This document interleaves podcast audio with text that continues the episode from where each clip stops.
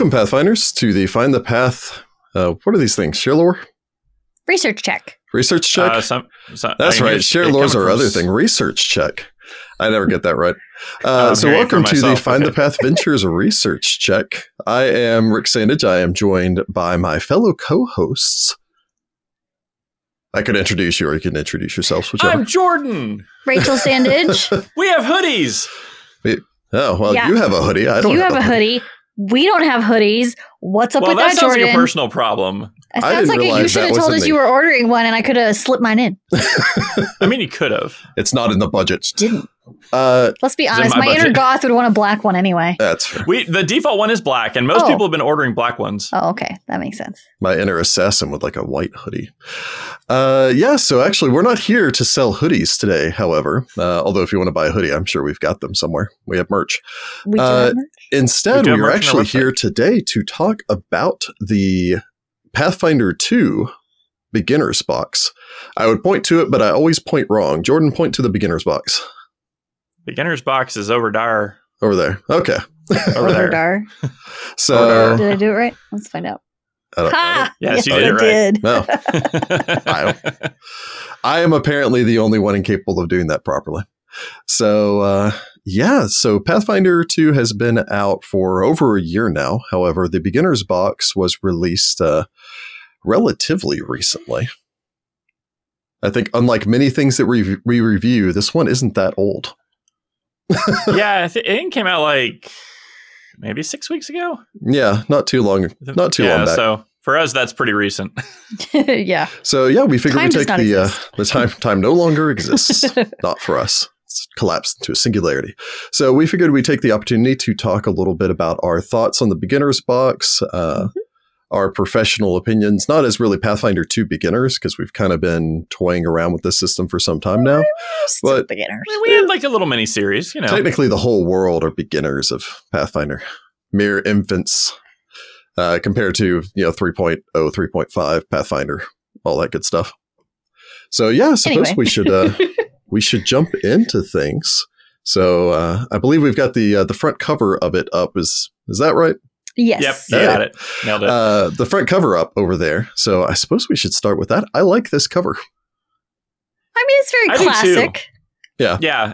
It's it's very much that classic like pairing of of the two equal sides and then the big bad in the middle. Like I Yeah. like it. It's uh I, I I just continue to love the art. Um this is you know, this product of course is no exception to having amazing art, you know, Yeah. top and bottom. I also like to uh, small spoiler for something ahead. Uh, a green dragon does show up in the adventure in this box. I believe it is a wyrmling. So I like It to think that that's their tell telling of their fight against the green dragon, but actually it's about cat size.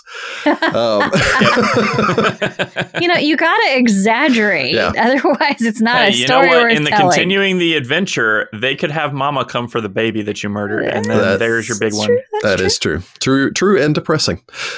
Uh, yeah, and it, it, play, it plays a bit of an homage to the first one, um, the beginner's box for Pathfinder One, since that was also them fighting a dragon. Although in that case, it was a black dragon, and I think it was a little bit bigger. Uh, I want yeah, I, can't to remember say the it was definitely bigger than a cat, Well, but it's it's that quintessential Dungeons and Dragons thing where you have a dungeon and there's a dragon. yeah, So except I mean, you they, know, they tend to go hand in hand. it's true. Or claw in, I don't know what dungeons have portcullis, claw and portcullis. So that'll work. Okay. So yeah, and I suppose uh, cracking open the box, it is a. I find I found that it was uh, it was contained a lot more in here than I initially anticipated it actually having.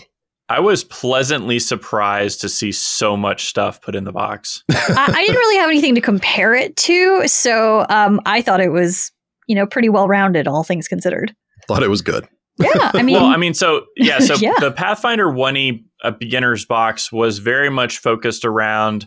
Um, it simplified the rules. It gave you an adventure and a path to get people to play the full game. So Mhm. basically, it said, "Hey, for the first session, take out this, then slowly add this, this, and this." Um, so it put a lot more on the game master, and there was nothing to continue the adventure afterwards. So the the thought was the beginner box, you do it, and you immediately graduate to the full game. This, however, is much more geared around if you just need to get started. This is kind of the all in one box that has Yeah. everything. Takes your characters up to third level. It has some continuing the adventure kind of, you know, hooks for how to make the game further. It even tells you like about Otari where the the adventure takes place. There's a little like kind of gazetteer like, you know, Yeah. who's who and everything, which We're jumping a little like I said, ahead, is a lot yeah. more than you got in the first edition one. Yeah, it, it hooks you and then it keeps it going, which is nice. Yeah. So, So, and we'll get into that in more detail here in a little bit. Yeah, so I supposed to uh to I guess dive into what all is in the box. Uh, it comes with a box, which holds your stuff. Which, uh, if you have a, a Pathfinder cat, the cat will get in the box. Sure. Uh, so beware. Even if it's not a Pathfinder cat, any cat really. I mean, any cat, but I figure, uh, you know, Pathfinder cats are more likely because they'll see it and think, oh, mine. this So looks like it an adventure. your Dwemer, your Dwemer cat. Yes. Um, it comes with dice, which is nice. Yeah. Uh, yeah. It comes. You're all going to be sharing the dice, which is kind of a little, you know, weird, I guess. But my only. I'll say something I like about it and then something I disliked about it. So uh, the thing that I liked about it was the dice are color coded, and the Mhm. books refer to the dice not only by the dice but also by the color of them. Which, generally speaking, it's it's that common thing where D someone you'll say D eight and someone will grab a D ten, or you'll say D twenty and someone will grab a D twelve. Uh, so actually having them color coded is kind of nice. Yeah, it was definitely something that I did in the first edition box when we were we were Jess and I were teaching uh, middle school kids how to play. So that's Yeah. kind of my Yeah. bar is like what it was when we were teaching middle schoolers to play versus what we've got in the box. And we did the same thing where we divvied up the dice in different colors so we could just be like, hey, roll your red one, your blue Yeah. one, things like Yeah. that. Well, heck, when we were uh, when we were first learning from Rick, we went to um, you know the comics book store to to buy our, our first set of dice, Mm-hmm. and we didn't buy one of the preset ones. We went to the you know the little bins that had all the And we, pu- we uh, and we picked of different colors ones. for each each one. And to this day, I still use my green D twenty. Yeah, that's your lucky one. That's my lucky one. Hey, there's nothing wrong with that. Yeah. But uh, so I personally like that they're color coded. I know before we got on here, uh, Rachel raised one valid point about them color coding it. Yeah, I mean, if you're colorblind, it ain't going to help you any. Um, I mean, now it really depends on your type of color blindness. Like Yeah. my dad is red and uh, green color blindness, which is why I don't know how he drives. Um, but there are different kinds where it's like oranges and yellows and whatnot. So you can still get a spectrum. So as Yeah. long as they're all different colors, you can still usually tell. Yeah, Which the, the biggest concern is somebody who's monochromatic colorblind, where Yeah. they only see basically in black and whites and Yeah. grays. Yeah. So Although, Thankfully, to them, they're not going to see. but It's not yeah. going to help them. yeah, although they very rarely just say the red dye. It usually says you know the D20. Yeah. and it's the red one. Uh, so it technically it doesn't impede them, and it's useful for anyone who uh, does not have an issue with distinguishing between different colors. Yeah, My- and every page of the character sheets um, has all of the dice um, by you know D four, D six, so on. Yeah. Um, on every page, so no matter what page you're looking at, you can easily reference that, which I thought was really nice. Yeah. Mhm. My complaint is that it is a six dice set. Then It does not have the percentile die. Oh, okay. Yeah. I know because they're moving away from that. I know, but it's the classic seven dice set. well, seven's a lucky number, too. Yeah. They should just keep it as seven. Yeah, but Or give you two D6s or something like that. And fi- yeah, find more reasons to to use the percentile dice. well, I mean, considering that they moved to flat checks in second edition, there's not really much Yeah. of a reason to use the percentile dice at all. But, you know, I come from the old school of loving my, you know, AD&D random percentile chances for pretty much everything. It's like I decided to say, stay in the cheap in room. Do I get lice? Roll. I mean, Um, I, I love the percentile dice for the random character creation because Yeah. you can always be like, roll the percentile. yeah. I have created many a character using that. Definitely. So it's a minor gripe, but it was a bit of a gripe. Uh, and again, I think they're moving away from that, and it makes some sense. They should have just included it for old time's sake. Um, Well, I think that's also the thing of like you would have had another color to manage, Mhm. and then people would be getting confused on like which of the D- of the d10s to roll. You know, because to them they just look so the same. you make one regular and then you make one sparkly. This is not difficult. There are Oh, multiple You texture colors in the dice. That's how you get around the color blindness thing is texturing them. Exactly. there's also there's also the small part where, especially for the uh, the intro sheet, that it lines up the dice and it has them, you know, from D4 all the way up. But there's that art student part of me that it bothered me that they didn't do the Roy G. Biv, that it wasn't arranged in the proper color spectrum. It's like Yeah. you came close. You had the red D- D20. You could have gone with it, but oh well. I, to be fair, I guess making the D12 orange and the D20 red would probably make it a little bit more difficult to tell them apart. yeah, you got to have some differentiation in there. So um, after that, we go to the. Uh, they provided some uh, four pre-generated character sheets in here. Yep. And uh, I, will, I think we should mention at the same time they provided four pre-generated character sheets, and there were six blank character sheets also included in this. Mhm. So if you're kind of getting people to just jump in, especially if you're doing something like setting this up at a, uh, a game store or setting this up at a, uh, a convention, being able to just let people jump in immediately and play it. The pre-gens are a good way of doing that. I think having the blank character sheets there, if it's you and a bunch of your friends you haven't tried, maybe you're a first edition player and you're wanting to try second edition, or maybe you're jumping from 5e over to trying something different. Yeah. Uh, Starfinder, that you can kind of jump in. You can make your own characters at this point. But uh, with the, I also like that they included six. One in case somebody messes up and just goes, Mhm. "Mm, maybe I didn't like what I made. Uh, and two, because inevitably, not Max every group is. size. Yeah, Yeah. not every group's going to have four people. yeah, that's very true. Yeah, you'll end up with two wizards or or three clerics or something like that. so, uh, what do you think about the the pre-gen choice? They went with the classic fighter, rogue, cleric, wizard breakdown. I mean, you can't you can't go wrong with the classics. Um, I I mean, I think it's it it's a good like kind of cross section of everything that you're going to be doing, like doing melee, doing uh, kind of skills with the traps and all of that, Mhm. um, healing people slash buffing and magic boom booms. So Yeah. I- it hits all the major boom. notes. Yeah. that's the technical term for it. I'll thank yeah. you very oh, much. oh, I'm, I'm sure. I have no doubt. Uh, just like booping is healing. Um, Yeah, exactly. or whatever context we want to have it be in. Uh, I mean, I I really like the pregens because you know sometimes when you're introducing someone to the game, you know, it'd be like, hey, you want to use this to do blah blah blah, and they actually put that uh, in the front page where it's like, play a fighter if you want to fight on the front, you know, lines or react quickly, you know, stuff like that. And I and I really enjoyed that, especially since I still remember when I was getting into one e, and I was just like, I want to do all the things. Completely And- overwhelming. yeah, it's it's almost too many choices. So I kind of Yeah. like that they're just like, hey, this does this, this does this, this does this, this does this.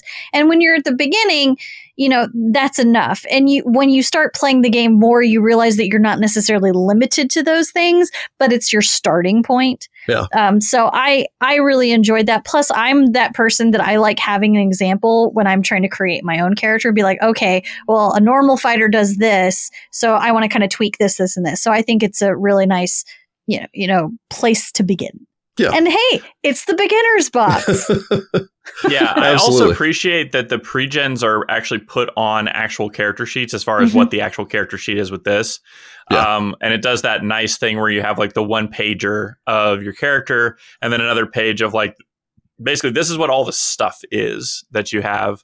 Um, you know what, and it gives it like an A B C D thing, which I thought was really good for accessibility. So it's not color uh, related. Yeah. So you can easily be like G is skills, and there's the G section, so I know Yeah. that's what that is. Um, I so I thought that was really nice. Uh, I also like that they included a bit of the backstory too, because I mean, that's what you're going to do with your own characters. So for the pregen, it's like, hey, here's an example of what a quick backstory looks like, you know, and you could give people, say, hey, 15 minutes, write something down if they're wanting to create their own. And, be, and they could use that as a template, which I think is really good. Yeah. hmm No, I think that, and I think that was a definite, a good addition because a lot of people, especially, and a lot of the um, the introduction games focus on the G part of RPG and not really the RP part of it, which is a lot of Mhm. times what people are interested in. You know, when they first get into a game like this, most people are a little bit uncomfortable with the role play side of it. Mhm. That being Yeah. said, uh, a lot of times that's what people are getting into this for. That's why they're playing this as opposed to playing something like, um, I mean, my mind immediately went to Descent, but there's a lot of other. I you went to. Cards Against Humanity. So. Well, I was going to say there are a lot of know? other adjacent games where it's you know you have miniatures and you move them around the field and you're going through a dungeon and all the rest of that. Uh, what was the one from uh, that had the really cool, um, like quasi chibi anime statue figurines? I can't remember what that was called. I have no idea Uh, what you're referring to, but it Anyway. sounds rad. My brain went to It's really 13 Dead End Drive, and I was like, that is not it. no, Love that game, though. So Yeah. good. um, Rachel's going classic board games. I was Man, going I, like, I went way back because the only tabletop RPG I've played is Pathfinder. Yeah. And well, and Like it's, a that's the thing is random it's not really a tabletop RPG. It's almost more of a, a dungeon exploration minigame. And Yeah. again, it's getting the G part of the tabletop RPG, but it's not really getting the RP part of it. Mhm. So, um, yeah, I thought that that was a good addition. And I found it a little bit, I'm not going to say sad or anything like that. I found it interesting that, uh, Seoni was not on the, uh, the list for this one and that they went with Ezren Ezren instead. I think it's maybe just because the wizard's a little bit More classic.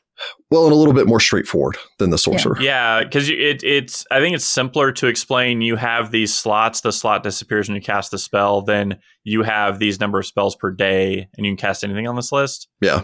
And see, I and I prefer Seoni's style. I I'm- also I'm not prefer a- sorcerer. So yeah, I'm you know. definitely a sorcerer person myself. But it's also I, it's, I it's the classic wizard, Yeah. rogue, cleric, fighter. You know. Yeah, it's it's the classic setup. So I understand why they did what they did. So uh, after that, I guess uh, coming to a close, I thought the iconics were good. I agree with both uh, both of y'all's points about both the backstory as well as the layout and actually putting on a character sheet makes it a little bit easier as opposed to having it be a different stat block and then you have to learn a character sheet. Uh, on the subject of the using six dice instead of seven, however, I do like that in the background for the character art on each of these pages, they Yeah. have this reoccurring Yeah. motif of the six dice. Yeah, I thought that that cool. yeah, was it's really a nice neat. like little texture. That's actually throughout the entire thing. They've got Yeah. this like Yeah. dice on the sidebars, um, which is really nice. Um, just uh, apparently you're just gonna be seeing those shapes in your sleep after reading through all of this because they're everywhere. Mhm. it's subliminal messaging. exactly. Play My dice. Pathfinder. I mean, y- you are never gonna um, convince me not to buy more dice. Yeah. Uh, Heather and I are both the dice goblins of the group, um, and I blame Heather because at first I was like, "Yeah, I'm only ever gonna need one set to you know to play Pathfinder," and then she was like, "Yes, but each dice represents a character," and I was like. Oh, that's so true. And now I have Yes. so many dice, and then I have like certain dice where I'm like, this is for this character. I cannot play these dice with any other character. yeah. So um, we touched on it very briefly, but again, they they included some blank character sheets. The character sheets actually, as Jordan mentioned, they have the the dice down one side of it. It also has an explanation for what the action symbols mean on each one of the additional character sheets they provided. Yep. I'm going to state something, and I don't mean this as a dig against anyone at Paizo. I'm kind of wondering if you and I are on the same page on something. I actually like the design for this character sheet better than the standard character sheet out of the core rulebook. Okay. Oh, I was I thinking the also thought same that. It has Um, this minimalist aesthetic that really appeals to me. I, I actually really like it. Um, no, Yep. my other thing was is um, why is the dice and actions and proficiency on both the pages? Like, because typically you have both of the pages out, so I don't understand why they're on both page. I feel like it's a waste of space. well, if, if you're not looking at the PDF version, I believe they're printed front and back. Uh, Okay, maybe I'm just weird. I don't I don't like printing front and back for my character sheets Yeah. ever. Yeah, Um, so I that's don't just either, weird to me. but I I, don't. think it's also one of those things. If you're in a small table where space is kind of constrained, you're only going to have one page visible because there's not anywhere else to put I stuff know. and your dice and you know all of that. So I think it's it's probably for that reason. It may be. I don't like little it. table- The, my inner teacher just wants to put it on a bookmark, and Yeah, so that it's I- I not mean, on my I- page at all. Yeah, no, I remember like playing with with the kids at school, and it was like the tiny little table Mhm. that was like barely big enough for the map, much less any of their stuff. And so like they're they were using like their binders to like put the stuff on. So I think it's Yeah, I think it's good actually, but it's I don't like it. it's definitely something that like unless you're in that kind of a situation, yeah, it's probably not going to be super useful because you can spread out and Yeah, and I just. I just have teacher brain and like you have to utilize every bit of your paper because sometimes at certain schools you had to buy your own paper and so having it on there twice it's like just no no I could put more things on there. I, I would love it if Paizo put out that character sheet, but without the sidebar on it. yeah, So I, I actually it really like this character sheet. It it feels more like one E Yeah. and it's easier for me to transfer my brain like okay here's where my skills are here's where like I I, I totally There agree. is very little wasted space. Yeah. And you know, for the for the efficiency and the minimalist side of me, that appeals a great deal. yes So I uh, also appreciate it. that there's a space to put your pronouns. yeah I really enjoyed That's that nice. Yeah, that was, that was really nice. so yeah, I but I think they included it in the four page sheet also. they did But yeah, Yeah, they so. did. I think they did you know, I I always appreciate Paizo's dedication to inclusive in the inclusivity. Thank you. Yep. So sometimes I have problems with words. That usually gets edited. So uh I, I just think this character sheet went more. sh- Um, we're probably going to use this word a lot. More streamlined, Mm. um, because it felt like the you know the one that came out for the, the normal play, which I I don't like because I end up just using Hero Lab now. Um, but I, I think that they went more for like the here's the graphics and here's how it you know just more of the look rather than the function. And I feel like they needed to kind of balance that out a little bit more because I like this one where it's like, okay, I have a heart for my hit points. I have the shield for my, you know, AC. I have the magnifying glass for my perception.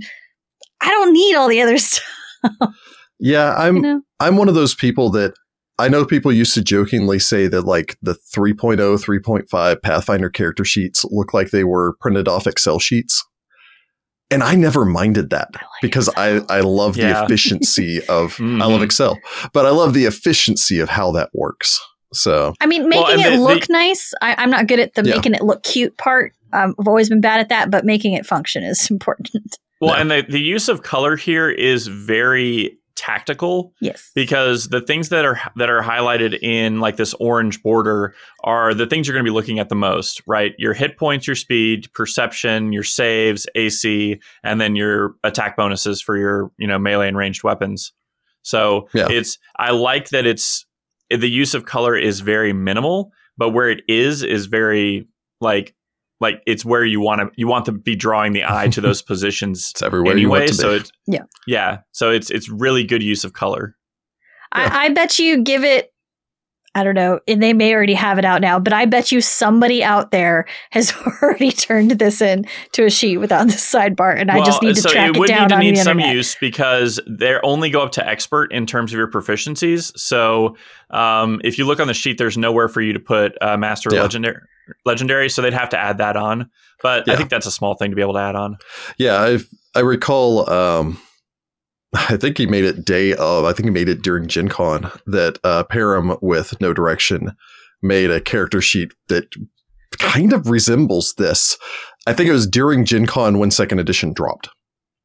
I think his was um, landscape. His, though. his is landscape, And I don't do A portrait, landscape. I'm a portrait I'm, I'm person a myself. portrait I- fan. Yeah. Well, and somebody you know commented in the the the chat. Um, yes, I use a three ring binder with um, sheet protectors and vis a vis markers because I was a teacher. 'Cause we're not heathens. Because I'm not a heathen either. I don't like erasing holes through my papers. I was gonna say Um, I legitimately have like you know a uh, the wet erase markers and then like Oh, a yeah. little uh, thing got that I wet down to I- I've erase even got- everything. You can probably see up here. These little notebooks right here are my retired character sheet. Mhm. Binders of them. Binders Yes, of characters. I, I, I am a binder freak. If you haven't been able to tell from my bookshelf. That so uh, that whole teacher thing. So. I suppose moving on from here, I don't think there's much more we could say about the character sheet, Nah. other than the fact that we liked it. I did like it a lot. Yeah. Like, Yeah. A surprising amount. if if they can just you know get rid of the you know hand holding bits and just Yeah. make it a nice sheet, I'd probably use it over the other one. So uh, I figure the next thing that on the list is they did put out these uh, player reference cards. Mhm. And they're they're double sided, so they've got the a player's reference card on one side that talks about like checks and how you get critical successes and critical failures and all the Mhm. rest of that. And then on the uh, and like some standard actions that you can do, like Yep. you know, dropping prone and jumping and seeking and stepping and striking. And then on the backside, it included a list of conditions. Mhm. Uh, And it's Mhm. not a complete list of conditions. However, it is probably a list of the conditions that you're going to run to, into the most. Exactly. So, Well, it's the, I think it's the ones that, that you could run into in both the adventure and the things that are in the like their bestiary portion. yeah, Yeah. That's what I'm imagining that list is. yeah. Well, and again, it's covering the the major ones. I mean, the only thing I see on here that I wouldn't, I would think is probably missing because I run into it so much in first edition, and I haven't had enough experience to see if it's prolific in second edition or not. Is the blindness condition? But again, I don't think that there's anything in the bestiary that could cause that condition, so it wouldn't be necessary for the purpose of running the Yep. introduction or running this introductory uh, adventure. no, no spoilers. There is a basilisk as one of the uh, one of the things you can fight if you unlike you're continuing the adventure thing. I'm guessing the blindness is because that's the best way to counteract the um, Yeah. petrifying gaze. Yeah, well, no, blindness isn't in the conditions list on this. Yeah. it's not That's in the one one Oh, that I think that's that's the one that I think is missing. Ah, okay, weird. Okay, hmm. I do. Uh, I, I do feel like it'd be really cool if they'd have um, uh, given you more ways to print it, though. Because again, teacher brain. Because I'm like, this would have been really cool if you couldn't print it like uh, uh, front and back. You could print it one on top of the other and turn it into a little tint. Oh yeah, I'm like, that would have been really Oh, cool because then you could just flip it around. I mean, I'm sure it's it'd be easy enough to figure out, but um, Yeah. well, and I I think just haven't one- done it. one of the things on this sheet that I found was interesting is it does include uh, three markers for your three actions and a reaction marker. So it's got like four little circles with the symbols on them, and the pawn set came with punch outs that are the uh, action symbols. So that And if you you're can just put them on top. yeah, or take them away, and then at the beginning of each of your turn, put them all back, or something like that, so that Mhm. you have a visual representation of whether or not you have those available. Yep. So I think that, especially for someone that's a little bit more tactile, I think that Yep. that's a really good way of showing them exactly, you know, this is what, you know, these are your actions. These are ones you can use. If you laminated one of these cards, you could easily uh, just give them a dry erase marker and just have them draw a mark through it and then erase it at the end of their turn or It something is like that. Mhm. And um, I'm gonna say, uh, not that I'm promoting Amazon whatsoever, because you know they're They don't kind pay of us. Abadaran, um, but they do have some. Pretty, they have some pretty uh, uh, cheap laminators that I've actually been thinking about picking up, and so it might not be a half You bad would. idea. Of course, I would. Um, do you know how helpful laminating things is? Oh my gosh! No, because I'm a I'm a digital nomad that doesn't do paper because like do- I'm like you- a you gotta know, have a healthy man. balance, Jordan. Healthy balance of My handwriting is so poor. I've like completely your forgotten how to handwriting write during the is, like, trying to read ancient Sumerian it's or something. Assyrian. oh God, no. At least that I've got some pictographs to guess off of. oh yeah, I, I can't draw it's either. a so. metaphys, and nobody would be able to tell with your handwriting. So before we descend any further down that rabbit hole, before we get the chat asking to see examples of Jordan's handwriting, No, uh, I yeah, I I've really it. liked the player reference card and I really liked the condition card. And yes, they can go to find-path.com and look at Jordan's character sheets and see his handwriting. bad, y'all. It's real bad. yeah.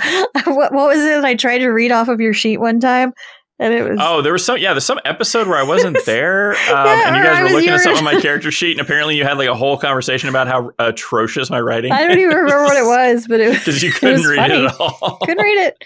I'm sure. I'm sure if a fan is on here, incense. That's it. Incense. Oh, hey, somebody already knew. Look at that. Go chat. Oh yeah, this fancy increase. I remember that. yeah, the fancy increase, and it was incense. I was like, "What is this?" And I'm a teacher too. I read bad, or I used to read all. Sorry, former teacher used to read bad handwriting all the time, and man, Jordan, yours takes the cake. regardless It though. pleases me in a weird way. anyway, let's move on. So player reference card, good. Condition card, also good. Yes.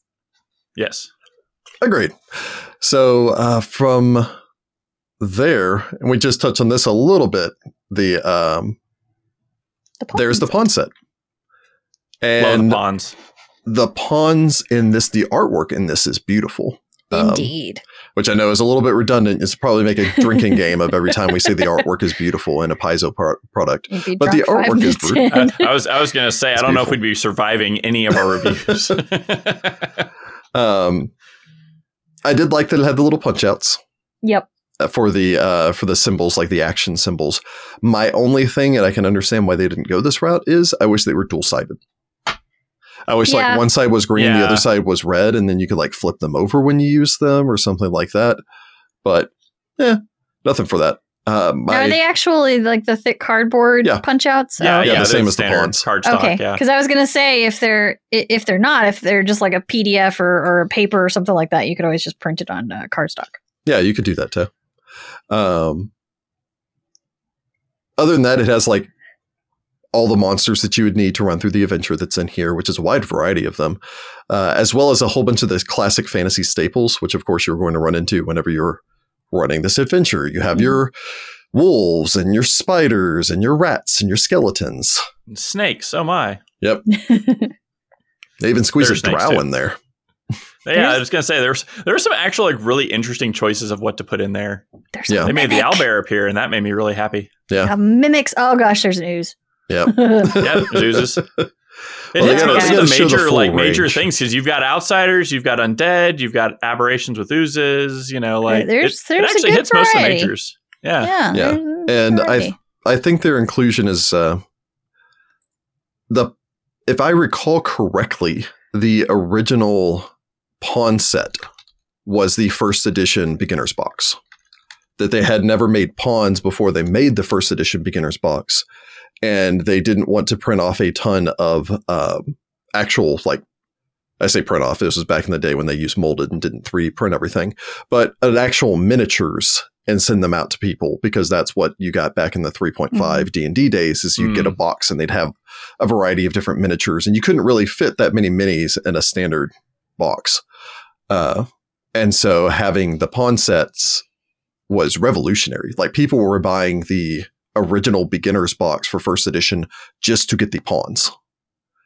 So it's kind of it's come a long way f- since then.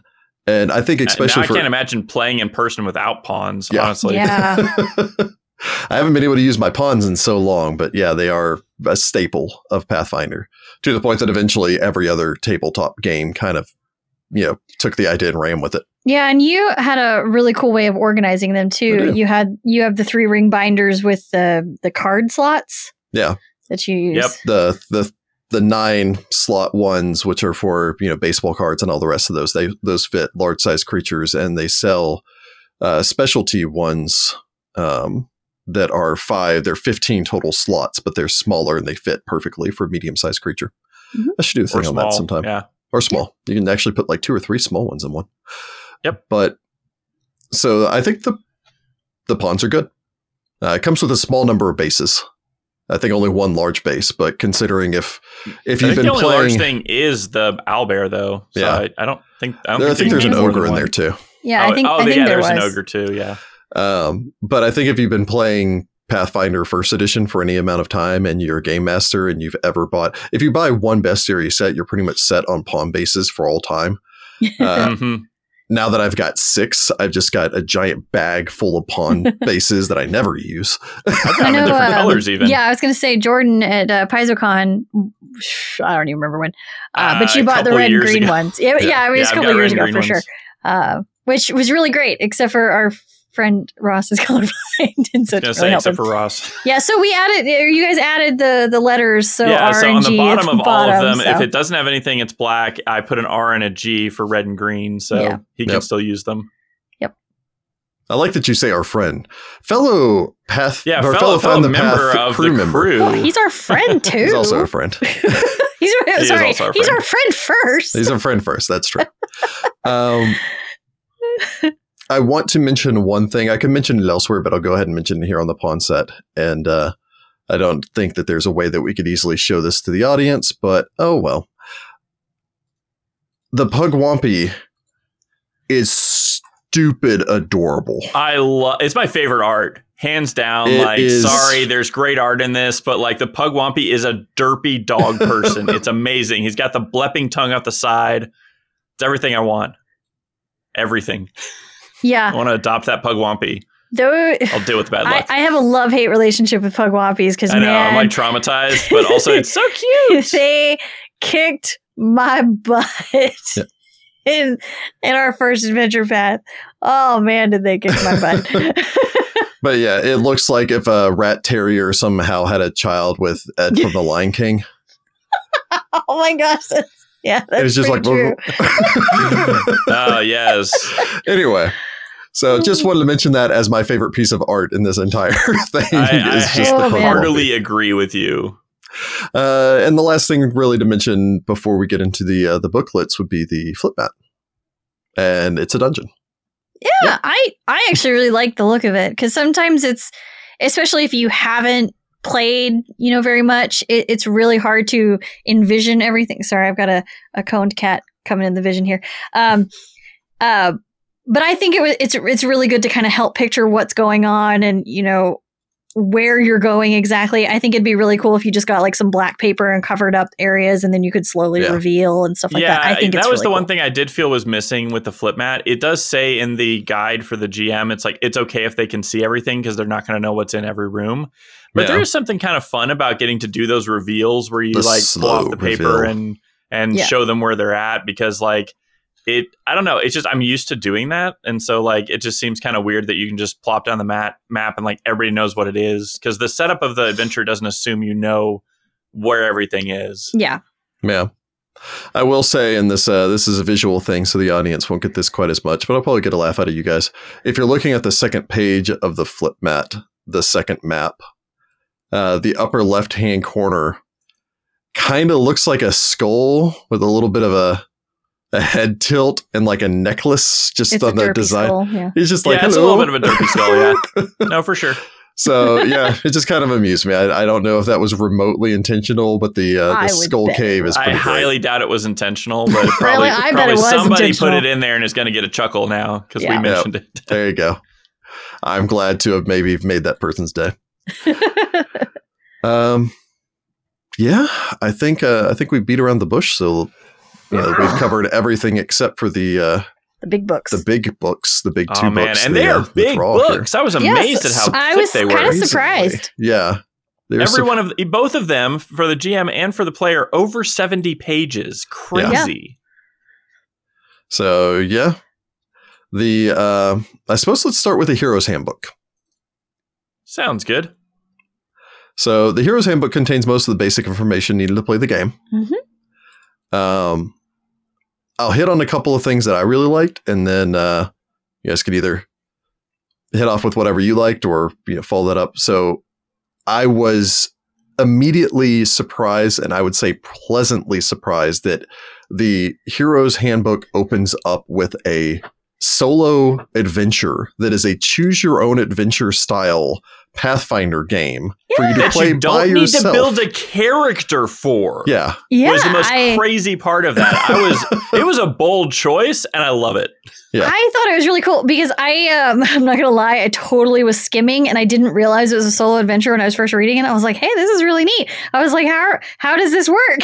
and I was just going through, and I was about halfway through, and I was like, I missed something, so I had to go back through. Um, and having written choose your own adventures, holy crap, that's that's that's a lot of work put into that. So bravo. yeah. um, they're they're they're difficult to write and keep it all straight. Nope, it it impressed me. I found that to be a whole lot of fun. I really, Yeah. I really enjoyed that, and I kind of hope that they do a little bit, uh, do a few more of those. I think it'd be great for, um, uh, honestly, for for middle schoolers because I taught middle schools and getting kind of younger kids into this. I think Yeah. would be really good because you know sometimes kids aren't comfortable um, doing it in a in a you know big group, Group setting. So you could kind of introduce them in like, hey, here's this, this small little thing.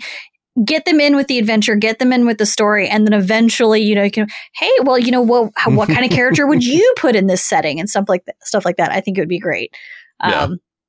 I I just really loved it. I, I did like that there it did dovetail into character creation as mm-hmm. well. Yeah. So like it's it's a really good example of like kind of the tutorial, you know, where mm-hmm. like Yeah. it shows you the a bit of the game mechanics and then dumps you into character creation, like a lot of video games do. So I thought that was a really nice kind of touch to it. Yeah, it's kind of a little intro thing to tease it before dropping you into the character customization screen where you can spend a few hours. Yep. So, uh, speaking of creating your own hero, that is the section that followed this. Yep. And, and it's a it's a pretty beefy section at like 36 pages of Yeah. content to get you all uh, kitted out. I, I am just going to reiterate. I know I've said this probably a hundred times in our after parties during our games, whatever.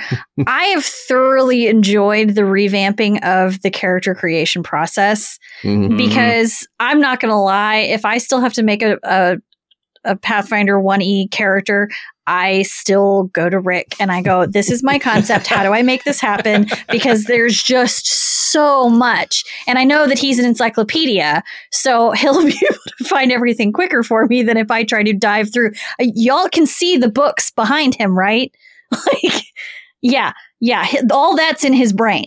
and so, Not um, all of it. quite a bit um, so that's why I really like the 2E process because it is much easier for me to get into it because I do consider myself to be a creative person, but I, I do get overwhelmed, anxiety. Um, and so I like that it's like step one, create a concept. I'm like, cool, I'm there. Step two, build your ability modifiers. Like it's just, I love it. I, yeah, I, and I this is this love is it. organized in a really clear, straightforward way where you progress through the through the pages.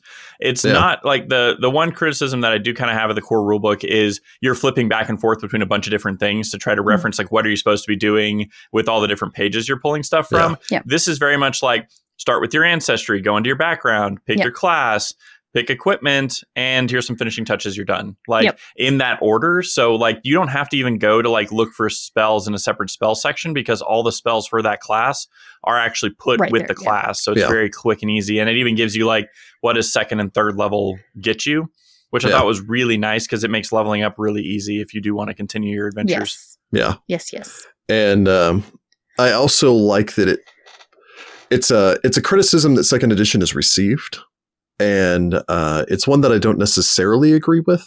Where one of the issues a lot of people had going from first edition to second edition for Pathfinder is that there are so many options in first edition because it's a game that's been out for over ten years Mhm. and you know i i think it was um Erik Mona that made the joke about it's like well yeah you know you can't make a sure you can't make your wailing blood blood rager right now uh, but eventually maybe you'll be able to make something similar to it and the problem is is especially starting out and i've held to this belief for a long time is limitations are good because people get paralyzed by too much choice and then Yeah. they feel like they're making a wrong choice they feel like there's always that thought process and this is even this even affects me where I'll look at something and go, that's a feat and I like that feat, but is that the right feat for this level? Is that the right feat out of the 200 feats that I could choose at this Yeah. level? Mhm. And so the character creation in here limits you to the big three as far as the ancestries are concerned human, dwarf, elf. Um, I'm not surprised by the human and the elf part of it, especially because the iconics that are provided in this book include an elf in the form of Merisiel and three humans. The dwarf a little bit surprised me, but it is the iconic. If you're looking at the three, you know, you've got your Legolas, you've got your Gimli, you've got your Aragorn, you've got your big Yep. three. Yep. So I'm not really surprised that they went that direction. And just saying, hey, pick between these three is a little bit easier than telling someone to pick between these seven. Uh, or let alone, you know, once you're getting into now there are lizard people and cat folk and so on and so on and so forth. Mhm. The backgrounds, I believe it included seven background options, which are a variety of different good background choices for you, um, including you know standard Yes. criminals and farmers and things acolyte, like that. Acolyte, criminal, deckhand, farmhand, scholar, or warrior. Yeah. Yeah. So and it fits well with the classes as well. So there's not really a bad choice on those. Yeah. Which I like. And then you know you get from there and you go into your class selection and you get to choose from the big four. So cleric, fighter, rogue, wizard. And so it's all information that would be useful already with the iconics that are provided, Mhm. but it's also giving you these are the pillars.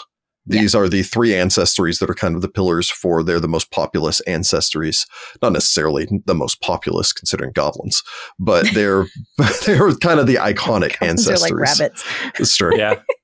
Leave them alone for a little bit. Come back and there's five more goblins. Um, Make it dead. this Make one's bouncy. Uh, That one has a squealy Nord.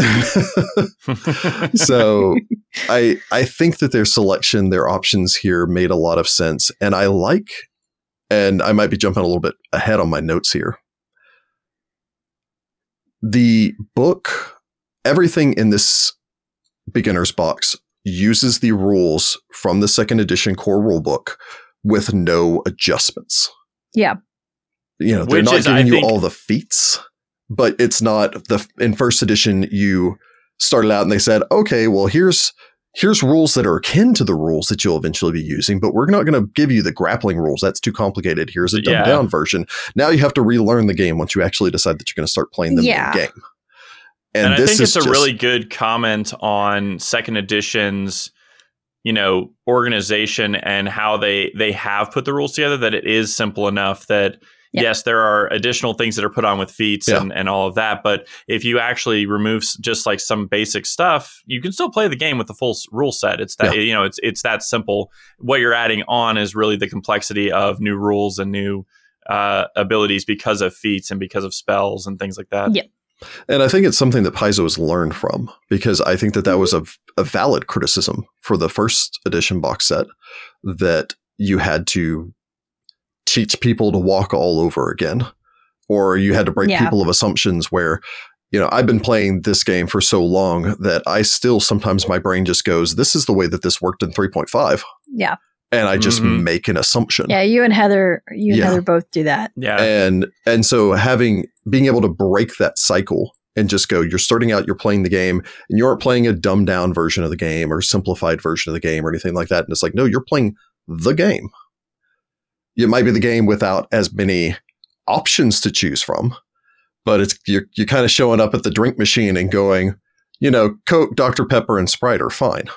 I don't need you know to be able to be a mixologist with 42 different flavors of drink for those of you who like your cherry coke, that's fine.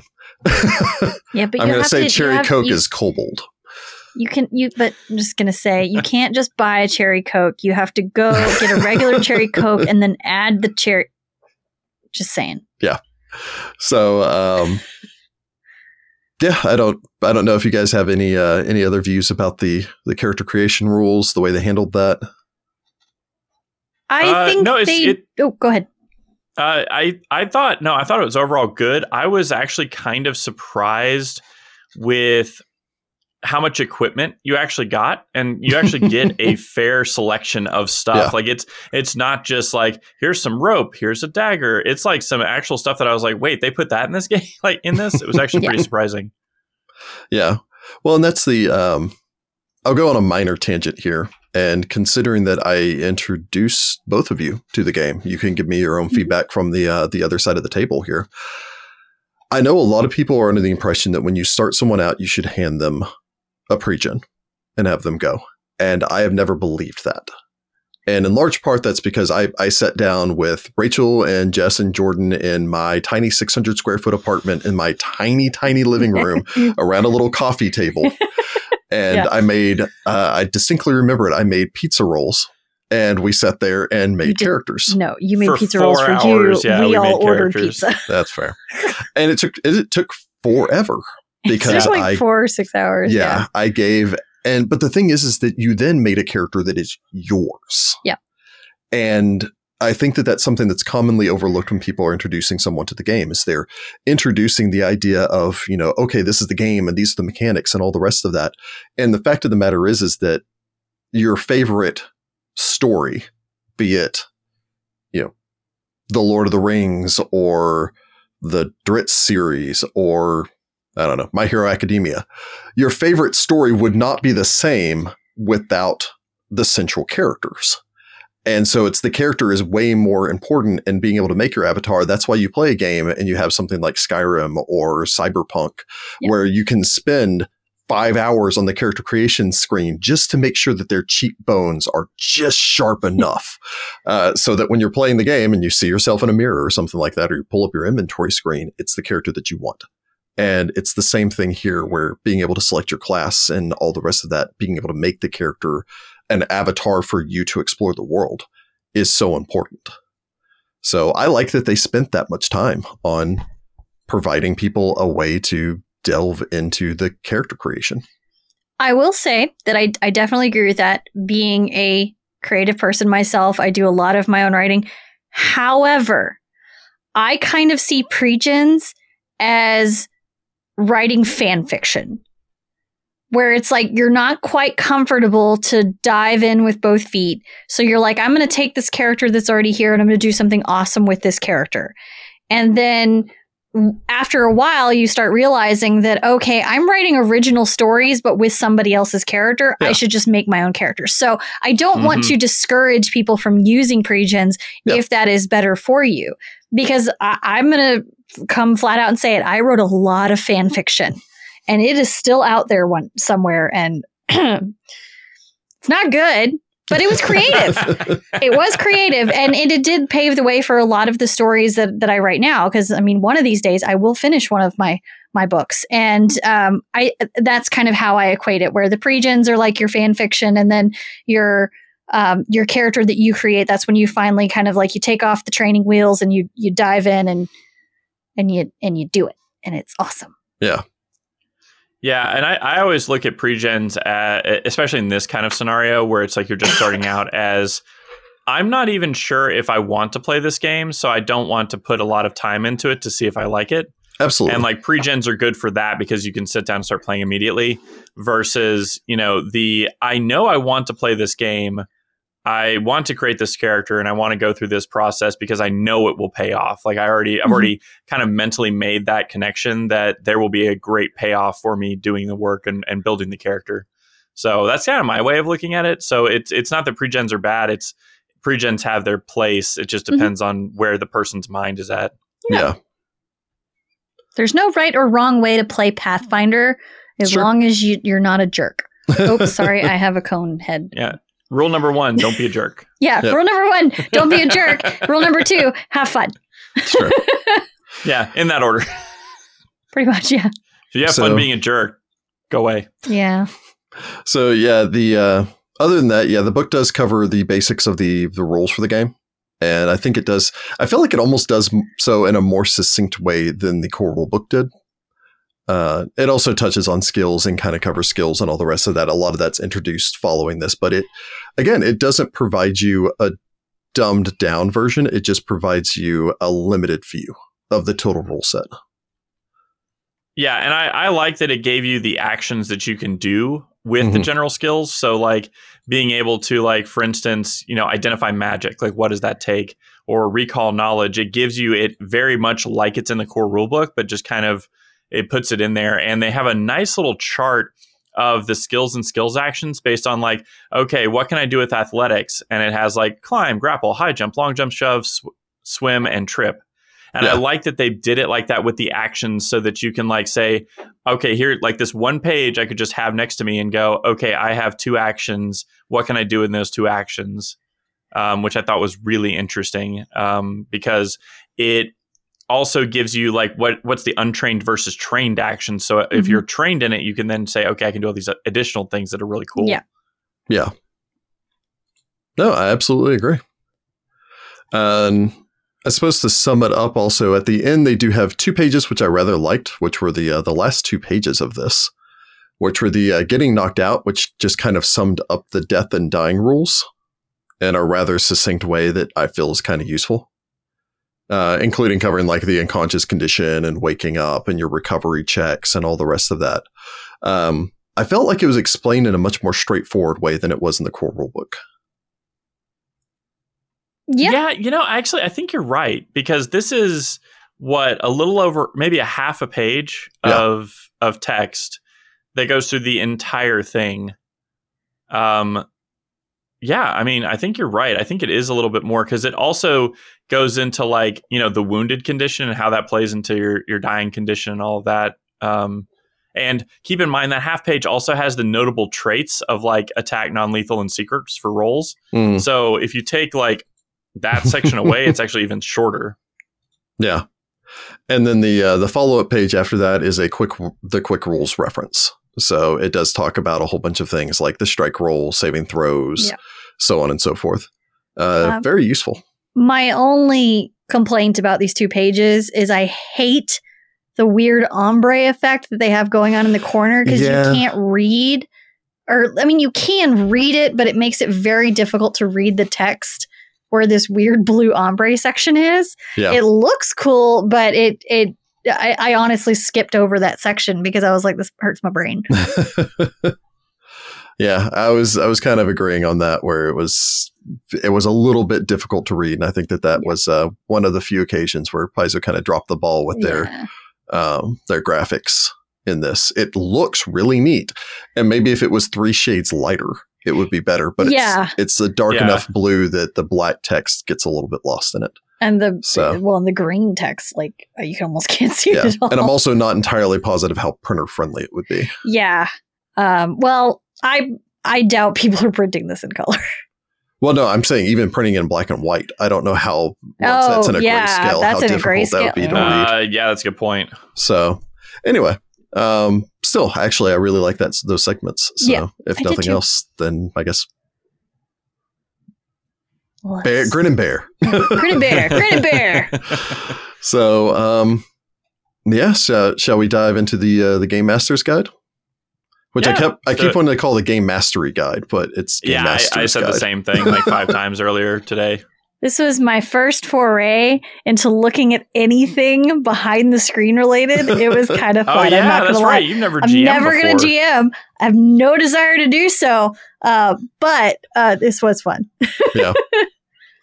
Get an idea of you know what you're what you're looking at all the time, all the all the time when you guys are like, oh, I want to ask about this random thing. I'm like, I have to flip between these four different pages, um, or particularly when you're in a.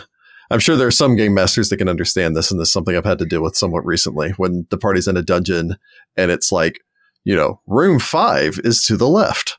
It's like, oh, there's a door over here. What's through that door? Oh, that's room twenty.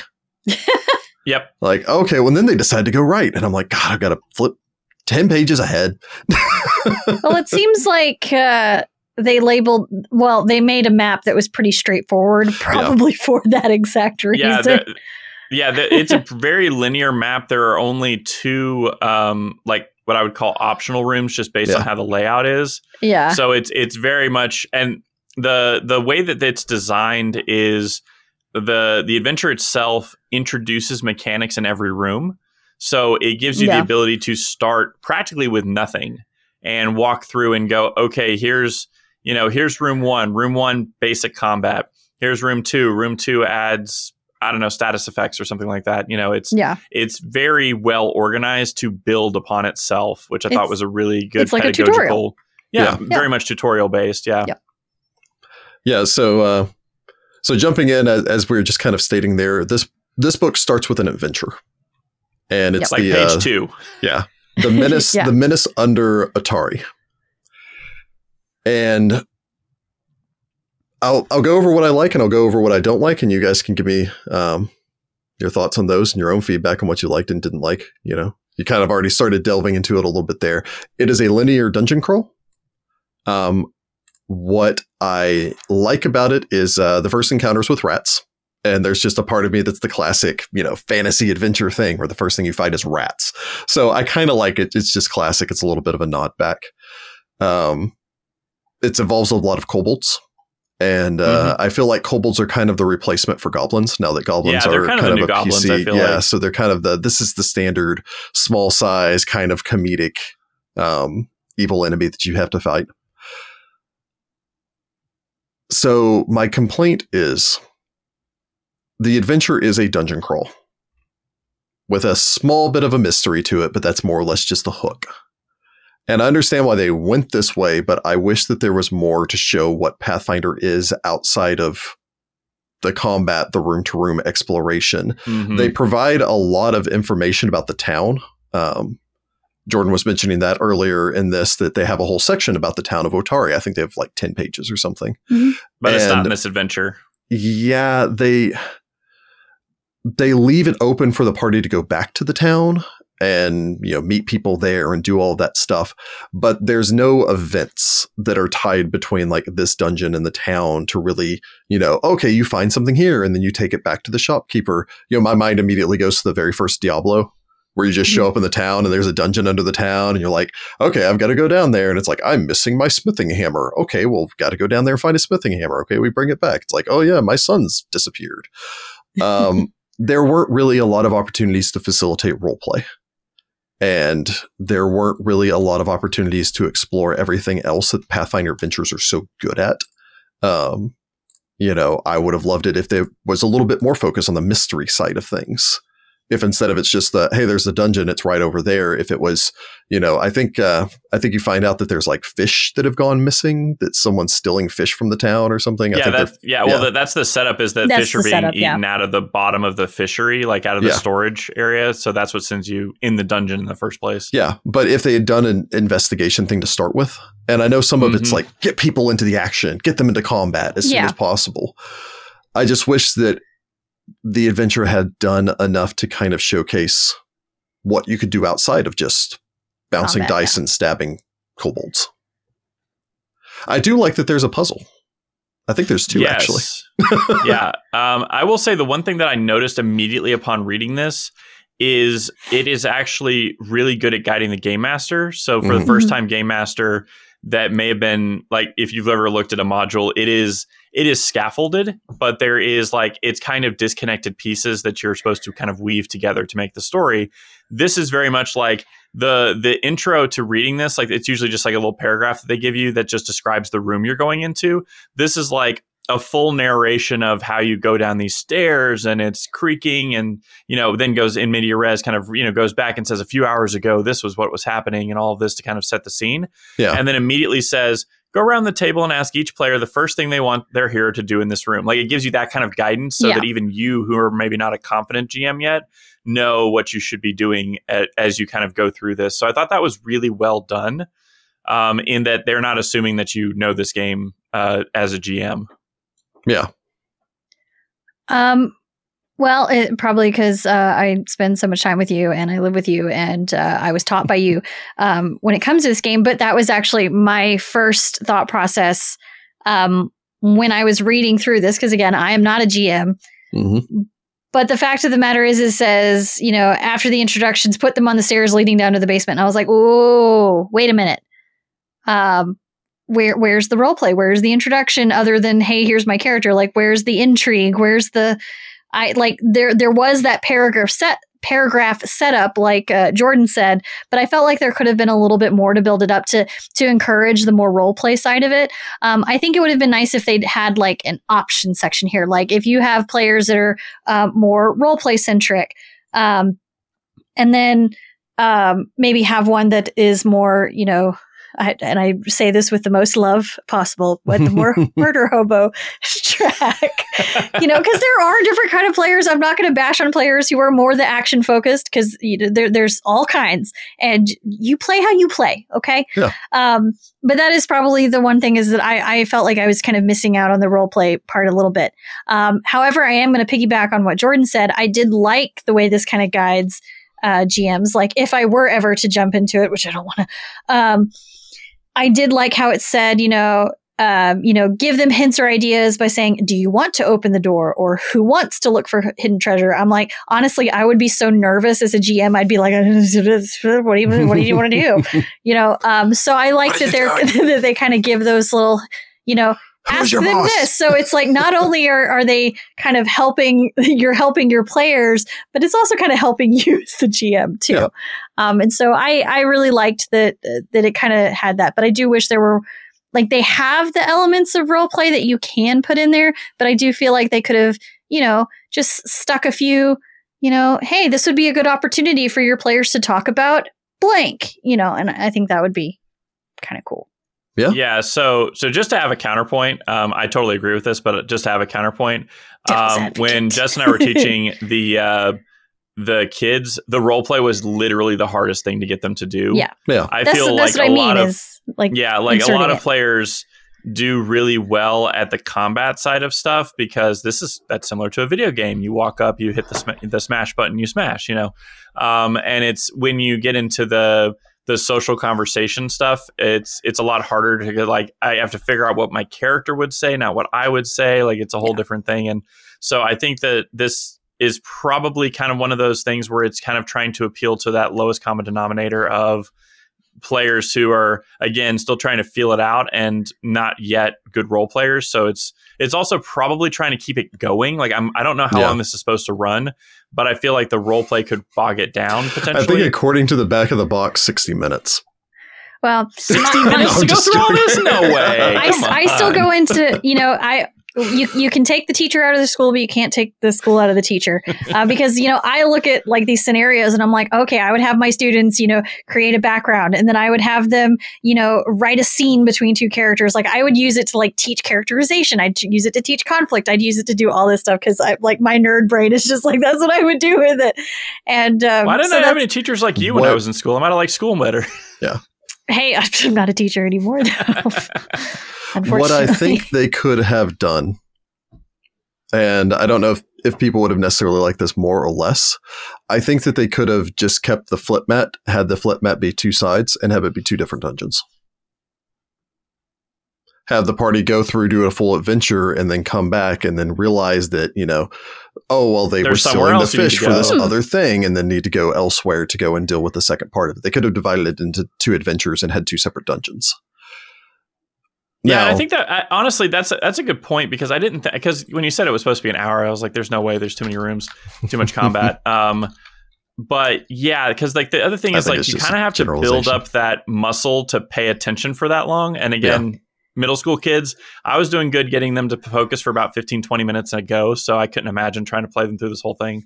try doing it Yeah. for eight hours I mean, but to be Uh. fair, if they're if they're going to be eventually, if the idea, if the goal is to get them to start playing Pathfinder, even saying that the standard introduction for Pathfinder would be Pathfinder Society, then you're going to need to get to get people interested in the game that are already going to be willing to sit down for four hours.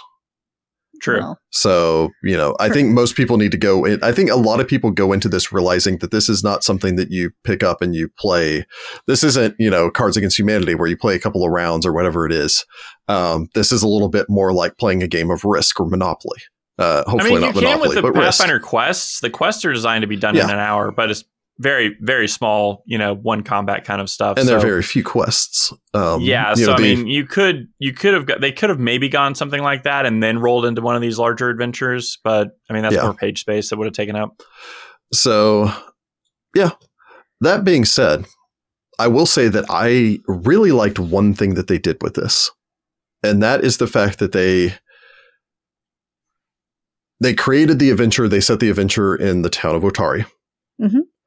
Last week, actually, um, um, the new module, Pathfinder module, came out, which is Troubles in Otari, which is designed to start up where the adventure in this book ended, and is it and is three new adventures that maybe they provide some various different types of roleplay opportunities and all the rest of it. I haven't had a chance to look at it. Um, it's three adventures written by uh, Jason Keeley, Lyz Liddell, and Ron Lundeen, oh there you go Oh, those are going to be good Um, ones. which are going to be great because they are all phenomenal writers. heck yeah they are And um,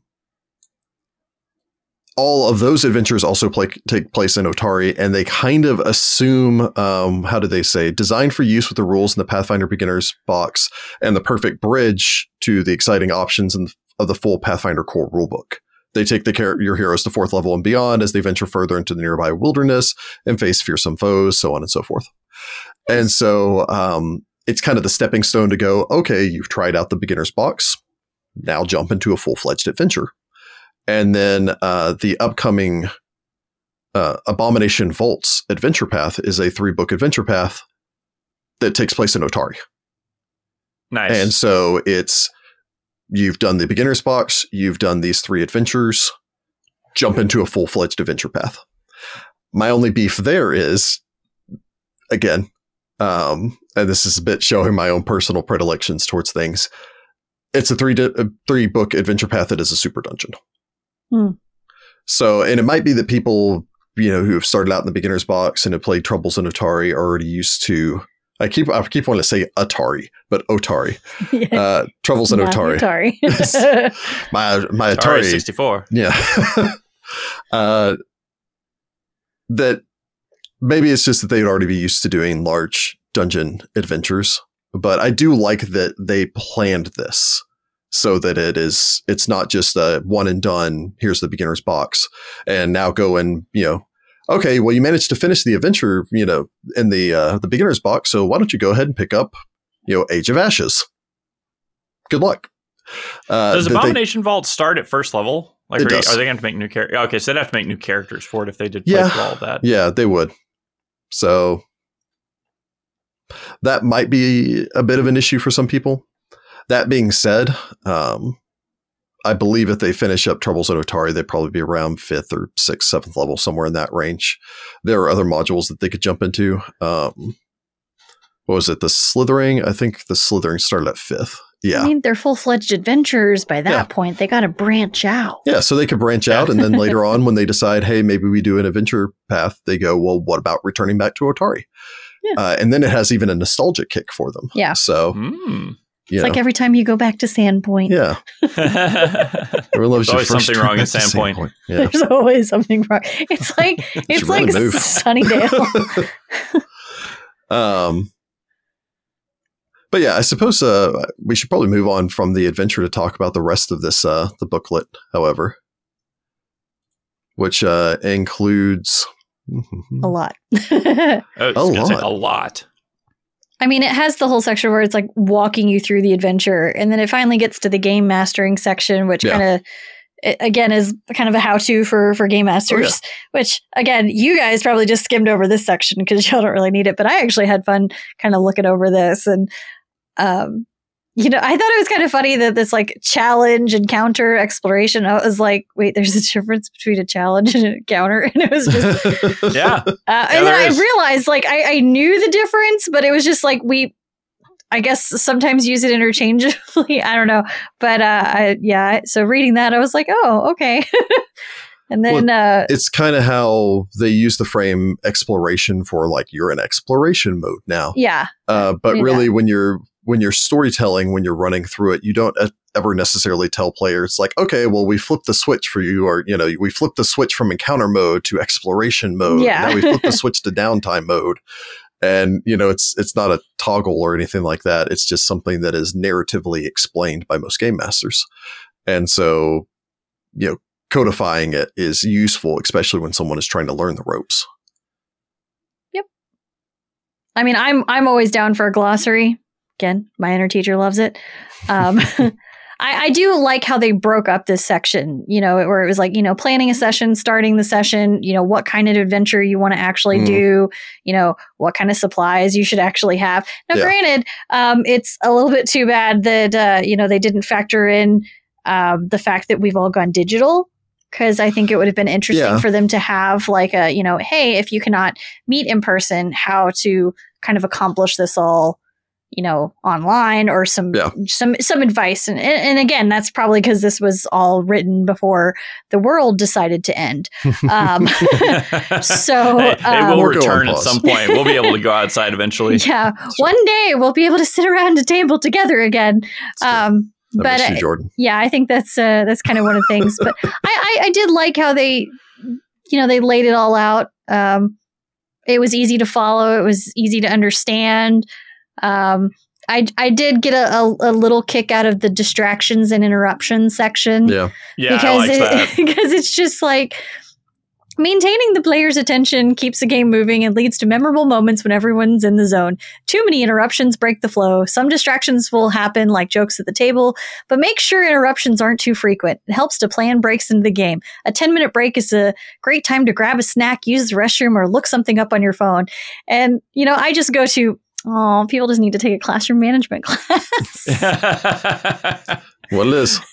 yeah, we can't, it- we can't is- all it is take good- classroom good- management. Oh yeah. man, uh, Yeah. parents are all getting a crash course on it this year. I feel so bad, like because you know, again, like I went to school and learned a lot of strategies, and then I still got tossed into, you know, a pool of sharks whenever I actually started teaching. And then, you know, the world flips upside down, and then suddenly we're asking parents to not only do that, but, uh, you know, teach, do their jobs, maintain a household, do everything. I'm like, these people are rock stars. I don't have, Yeah. ki- I have four cats, and that that's tough enough. And I cannot imagine having a little child. Like, that's why that's why I think my brain automatically goes into how could I use this to teach kids because I'm like, hey, you know, if you're like we need to do an English lesson for today, you could say, hey, we're going to play an RPG today and the homework could be like, okay, write me a backstory for a character or, you know, if you're teaching uh, dialogue or drama or something like that, which again, that's more higher levels. Lower levels, you could go simpler with it. But then my thought process is like, oh, do that. Heck, you could even put the kid in the GM shoes for writing a scenario. I mean, these are all skills. Sorry, I'm I totally I was nerded gonna out say, there for a come- second. And Come, there goes the for weekend. the come for the book discussion. Stay for the teacher workshop. Uh, I'm so, I'm so sorry, guys. I just I get I get really passionate about this stuff. I'm still in education. I just I'm not in I a know. classroom. So Well, you do raise a valid point, though, that this does a great job of delving into a lot of suggestions for game masters. A lot of this is stuff that I think eventually either was written at the same time or eventually made its way to or stole from the second edition Game Master Guide. Because it's a lot of stuff that is like, here's the big suggestions on how to become a game master, how to play the game, how to run the game. It includes one of my favorite segments from the uh, from our review of the Game Mastery Guide, which was uh, the side blurbs of environmental um, descriptors, where it's just Yeah. like you're in a forest, sounds, rustling leaves, snapping branches, animal calls. Where it's you know it's stuff that if you've been playing the game for a long time, it's like you make you make your way out into the forest and you hear the wind rustling between the leaves. In the distance, you hear the sound of a hooting owl anticipating the come of twilight. And again, how to write tone and mood. Sorry. yeah, exactly. so uh, I like that they included all of that in here because it feels. I guess the easiest way to phrase this is this book does not feel uh, condescending or even really handholdy. It feels like it is guiding you, it's providing you all the tools, and then it is trusting you to be intelligent enough to learn this, to dedicate yourself to this, and to be able to actively perform this eventually as good as anyone at a society table or someone that's been playing the game for years. Mhm. And I like that it doesn't do anything in half measures. It goes, we're going to give you every tool that you need. Yeah. Straight out of the box to make a character of at least third level. Yeah, I, I did like that. There was there is one section. If you- speaking of kind of hand holding, that I thought was actually useful hand holding. Mhm. So there's a section called using the rules, and it has bullet points of Yeah. some basic kind of like rules of the road to just help you make snap judgments. Which I thought was really good, especially uh, the last one, which is when the heroes fail at a task, look for a way they might fail forward. Yeah. Meaning the story moves forward with the negative consequence rather than the failure halting progress entirely, which It's- is huge when you're just getting Yeah. into GMing Yeah. and you think, well, if they don't do this thing, then I don't know, I what happens. It's you know? it's the classic conundrum of you know, well, what happens if the party dies? Like, what happens if they lose a fight? It's Yeah. like, well, do do they die? Not necessarily. they could I mean, maybe- taken prisoner. Yeah, it's like maybe the big bad get, wants to know, like, how did you get here? What do you know? You know, is there anyone else coming? Is there something else going on?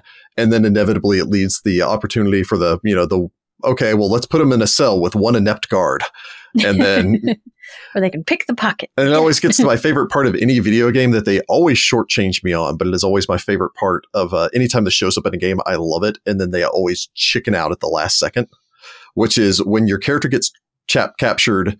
30 hours into a game and you get stripped of all of your gear. And then I'm like, oh, I'm going to have to figure out a way to get out of here with nothing but my bare No. hands. I'm like back to give first in a gear in level. two seconds. right Yeah, and then to it's in a crate three feet down the hallway. And it drives Yep. it drives me the one that sticks in my mind the most is the Dragon Age Origins. It does that to you. And that one at the very least, they split it all of your characters' gears up into numerous crates. So like you'd Oh, get okay. all of your gear immediately, but all of your other characters would be running up and punching people in the face uh, until you find each person's gear. But I've always Yeah. loved the Yeah, Red Dead Redemption at least had a mandatory stealth scene where you had to like you know Yeah. sneak past all these guards that, to that get out. tends And to it be was, the alternative.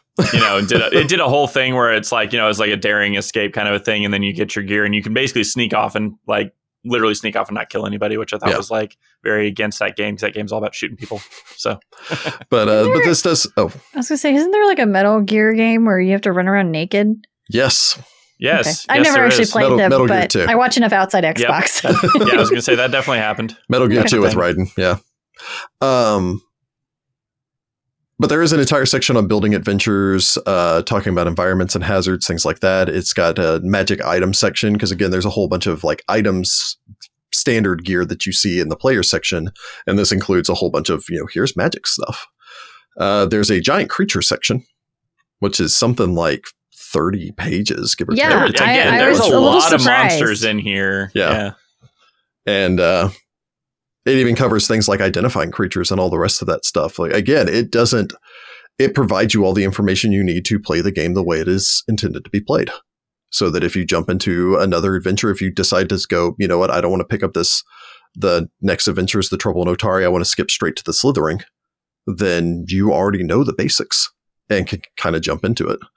Uh, then there's a section on Otari, and yeah, I mean, they had the. Um, I really liked the. Uh, I, I don't know if it's just the magic item section Yeah. because down the center of the page they have a lot of examples of of weapons and potions and stuff. And yeah. Yeah. I always like those visuals because Oh, yeah. sometimes it's it's a little bit hard to picture because usually you only have like what you've seen in movies and whatnot, and it's not it's not always this the same. Um, I, I love going on Pinterest and like typing in adventurers pack and seeing like what everything would look like and stuff like that because I I think it helps. Yeah. Um, but I, I really liked how that they had the the art like embedded within it. Yeah. which was really cool. So, uh, well, do we want to get to uh, some of our questions? Uh, yeah. Why don't we start with the ones on Discord, and then we can uh, go ahead and do our questions from the the chat. So we can compile those in the meantime. If you have any questions for us, feel free to go ahead and throw those in the chat now, and we will answer them.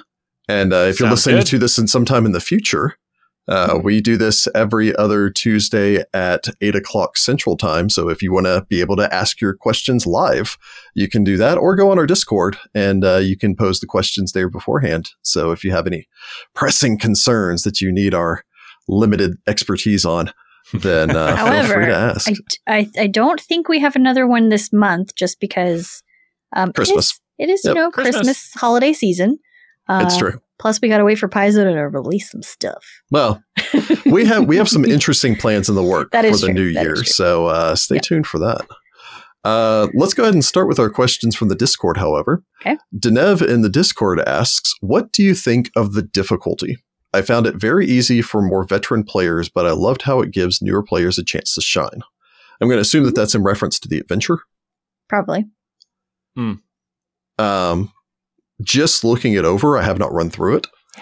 Just looking it over, I think that it probably leans a little bit more on the easier side. For a veteran player, it would probably, you're right, be very easy. I Mm-hmm. think it does lean on the easy side, and I'm going to state something, and this may be a little bit controversial, um, especially because I talked about how this game doesn't really do handholdy, uh, or this box doesn't really do handholdy. It's not a great thing to sell your system if someone sits down, takes all the time to make a character, and then dies the moment they start playing. That actually Yeah. happened to me. absolutely. Uh, I made my first AD&D character. He was a halfling thief. I don't even remember his name.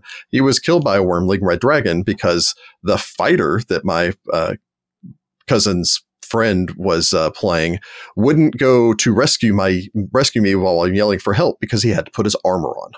Uh, and so I had to fight a wyrmling red dragon as a first level thief, and I died.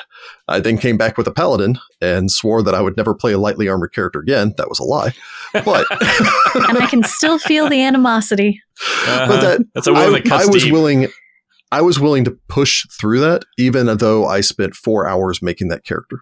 And there are many people that if they were on the fence, if they spent 4 hours making a character and then that character died in the first or second encounter, they would never return to the game. Yeah. And so I can understand why they may make it a little handholdy. Uh, why they why they may make it a little bit easier. And even, you know, from a GM standpoint, you don't necessarily you don't want to bring all of your friends over and spend all the time learning this game to then just discourage them from playing it. Uh, it's the reason why if you're trying to introduce someone to video games, you don't start with Dark Souls. I Yep. was about to bring that up. Be like, do not start with Yeah. Bloodborne. Yeah, it's a Yeah. little bit easier if you start with like Super Mario World. Um, Even though the first Super Mario games were actually pretty. I was going to say that the Mario games though do a good job at scaling that difficulty really well, Yeah. so it gets hard Yeah. at the end. But the first couple ones are cakewalks, you know. And some of the latter encounters in this adventure are actually they look to be pretty rough. And it even talks Yeah. about like, you know, if it looks like it's going bad for the party, encourage them to run. Uh, and Yeah. here's what happens if they do have to run and come back later. And that's an important lesson to teach people, especially early on, because there are still people playing the game that have been playing the game for years that, you know, I would rather, you know, fight to the death and, and die here in the Retreat sand is than never an option. ever you know. retreat. You know, I've Yeah. broken my players of that a long time ago. Oh yeah, we, we learned. So, uh, do you guys have any Sometimes we thoughts on learn the hard way. it's true. I, I know none of us got a chance to actually, you know, play this, but Um, yeah, I mean, I looked at it just mainly looked at the encounters. Um, I thought the encounters were pretty good. Um, if I think if you have six players, it's going to be relatively easy. Um, Mm-hmm. If you have three characters, it's probably going to be a challenge because they don't give you any guides on how to scale it down true. if you have less than four players. So keep that Yeah. in mind. You know, as if you're if you're thinking of running this, Mhm. um, is it's designed for four. So you know that's that's kind of the challenge you're going to run into is just okay. It's also, and I, I I may have just misremembering if they said it. There's not a good place to rest or recuperate really. So like you know if they, if they do uh, if they don't pace themselves, the players don't pace themselves, they will run out of spells and resources relatively quickly. and they won't so- necessarily know to pace themselves. Mhm. Yeah, and and Yeah. that's that's the that's another thing I thought was kind of a, a concern at least that I had was okay if the dungeon is this long and they don't know how to pace themselves, they're going to be in trouble by you know the end of the first floor at the latest. Yeah. Yeah. Uh, I got. I'm kind of with both of you guys. I don't know if I really much to add on that one. Yeah. We nailed it, Rick. Boom. Done. Mission accomplished. Pathfinder 1. Uh, our next question is from Good Couch and uh, friend of the show, Sarah, good couch. who asks uh, In your opinion, how has the adventure design philosophy shifted in the 2E beginner's box scenario compared to Black Fang's dungeon from 1E? I will admit, That's and I think this is going to be in all of your cases, considering that I've been kind of your primary game master. I've never run the uh, Black Fang's dungeon. Nope. I have. I- So, well, we'll hand. yeah. This is an entirely Jordan question. Yay! Yep, I- I have I'm no idea. useful. Um, so it's very similar um, in that it is. It even has some of the same kind of beats to it. So that you know, there's the giant spider fight where there's webs everywhere, and you have to worry about getting entangled and all of that. Like it, it hits some of those same beats with it. Um, the Black Fang dungeon, and I'm trying to remember from five years ago, probably when I last ran it, um, is a little less linear and a little bit more explory, which is it. There's it's a double sided you know sword because on the one hand, if it's open, you have to make everything of kind of equal difficulty because you don't know what path they're going to take. Versus doing something linear like this, you can scale the difficulty appropriately. So I thought that you know I think that's probably the better way to do it. My personal you know opinion on it. Um, but uh, the other thing that they did differently in the first edition uh, beginner's box is they also had a bunch of those quest kind of um, scenarios if you didn't want to do the full dungeon crawl. That's Mhm. missing in this one. So, um, for instance, I remember one of my favorite ones was you walk into a, a mage's, you know, uh, classroom and uh, you're looking for some book. The book turns out to be a mimic. You know, Hmm. you fight the mimic. Like that was one of those moments where like I saw kids' eyes light up. They were thought that was the coolest thing in the world, and they were hooked for life. You know, like Yeah. that. I felt like that was kind of missing. That like weird, like what in the world is going on? Like my entire perception of reality has just been shifted. You know, kind of moments. But that might just be because again, I'm a veteran player who's been doing this for a long time Yeah. um, the magic's kind of worn off. But I, that was kind of the one thing I thought was kind of missing was it would have been nice to have like a quest type Yeah. uh, thing.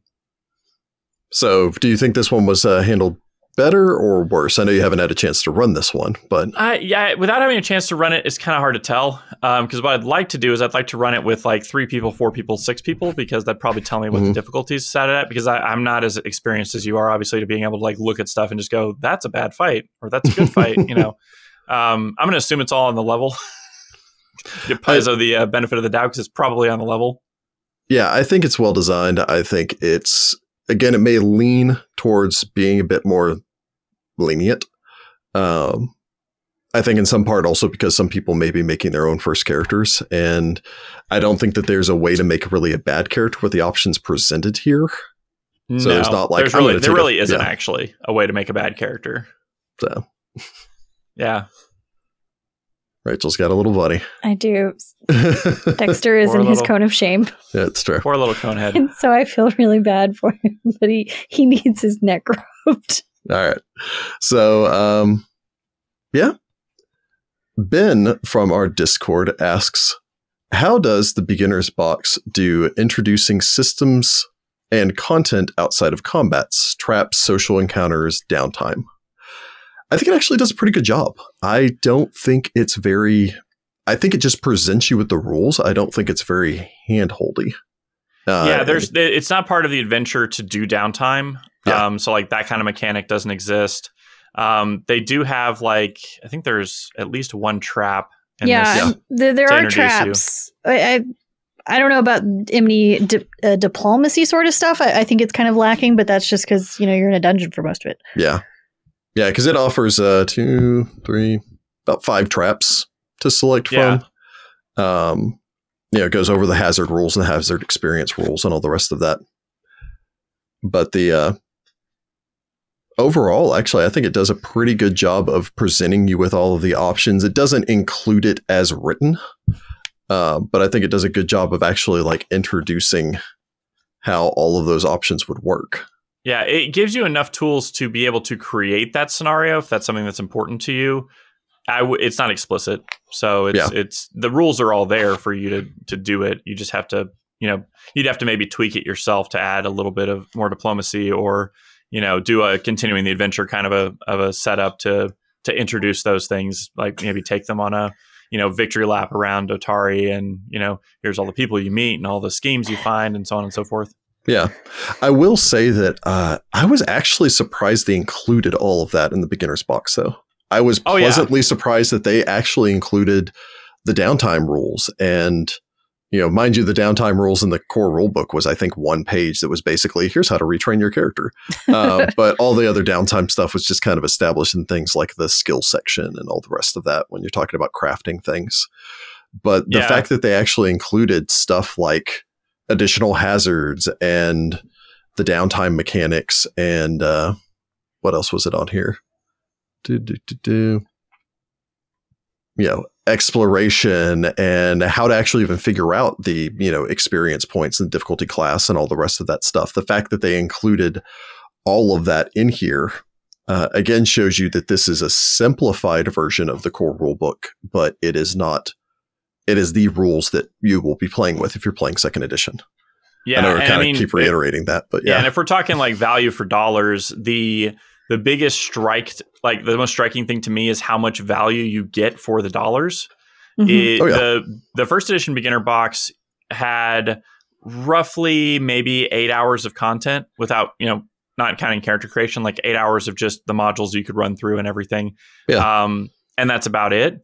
This is, you know, a an adventure that will probably take you anywhere from four to six hours to do uh, minimum, uh, and enough like additional content to make you, you know, to go up to third level, which yeah. means that you could, I mean, you could be looking at like a good 40 hours if you, you know, stretch it out with a really good, you know, amount of social aspects and things like that. Like it's a, I was amazed at how long the PDF was, and it's like every page is is gold because this is like one of those things like I could actually fully recommend go buy the beginner's box, see if you even like the system. If you do, and you and your friends are good, then go buy the core rulebook because you can play this whole this game for a good long time without it before you need to, you know, invest in the core rulebook. Well, the the sheer fact that they included a section that was uh, like eight starter story ideas that even lets you yep. randomly roll it to determine Mhm. it means that there's a lot of options that you could easily feasibly buy this and then make multiple characters, take multiple characters from first to third level until you in essence hit the level cap that's Yeah. allowed in here and Yeah. then keep going with the story. There do, was a do, the- do what I do in MMOs, and I go and I make a character in every class and figure out which one I like, and then I delete all the extras and I just start with my main character. yeah. You could get a you could get a group of four friends together and play through four different scenarios where each person's playing one of the different classes and just rotate through until Yeah. you play them all. And then once you find the one that you like, you could then jump into a new adventure after that. hmm there's lots of options. So uh, Dizzy Dwarf writes in. While I felt it was a great introduction to Pathfinder, it also felt like a very narrow introduction. Just a dungeon crawl, lots of combat, some traps, some puzzles. Do you think that beginners would be better served by an adventure that touched on more elements of the system? I think it touches on the necessary elements because it, it's kind of like we said in the beginning that if you have too many options, it can get overwhelming. Um, and I do think that there's a there's a lot that you can again tr- treat the beginner's box kind of like your tutorial session. This is where you're getting good at you know the basics, and then you can expand. But I don't think that that is necessary for what this box is offering. I mean, and it offers quite a bit already. Yeah. Um, but I, I don't, I don't, I don't think it needs to to have more than it does, really, except for maybe more roleplay. Yeah, no, I mean, I agree with that. Yeah, I. You know, I hit on earlier what I, I felt kind of the shortcomings were with this adventure here, and it's funny. Uh, my my almost my only thing that I think that they should have done more of is that they included a little thing at the end of this that talks about that's an advertisement thing that you know Paizo includes to advertise their own products, and I wish that they'd pushed society a bit more Mm. because I think it could have been because if you're wanting a sample pla- sampler platter of what Pathfinder is, you really can't do better than Society. Where it's, you know, one time you're attending a wedding and the next time you're breaking into a museum and the next time you're on a diplomatic mission and the next time you're freeing a prisoner. And it is that, you know, monster of the week kind of style, that episodic content that is great. Um, Yeah, and and it's it's solid to where like anywhere that you started in society, you're going to have a good time. Like Yeah. uh, that's the one thing that I've I've been really excited with Path with uh, Pathfinder Second Edition and Starfinder is like out of the gate, it's gold. Like every every module is exciting. Yeah. It's you know they're all different in in a way that like there's some you don't even have to do like there are some you can get through without a single combat if you Yeah. are really good at diplomacy and there are some that you know like the you get into this like you feel that world just kind of build around you and i think that that's like something that's a little bit harder to do in an adventure path that might be just stuck in a single area. So being able to actually take it and kind of do like you said the sampler platter of of all these different areas and be like oh man i'm i really think Osirion's really cool and i want to play you know something in Osirion. Um, you're not going to be able to know that until you've kind of been there and kind of seen some of the stuff so listen to mummy's Yeah. mask there you go. Yeah, go listen to Mummy's Best. Get So, a uh, nice sample there. Trailink writes in and says, What do you think of the beginner's box character creation rules compared to the CRB? Uh, I think we hit on this a lot earlier Yeah. when we were talking about the character creation, but I, I think generally our takeaway from that was that they are really the core rulebook character creation rules, just limited. Yeah. I, I was actually surprised because they have that first page that has the, you know, it's the picture of the character and then it has the sidebar that's like, you know, do these things to your character sheet.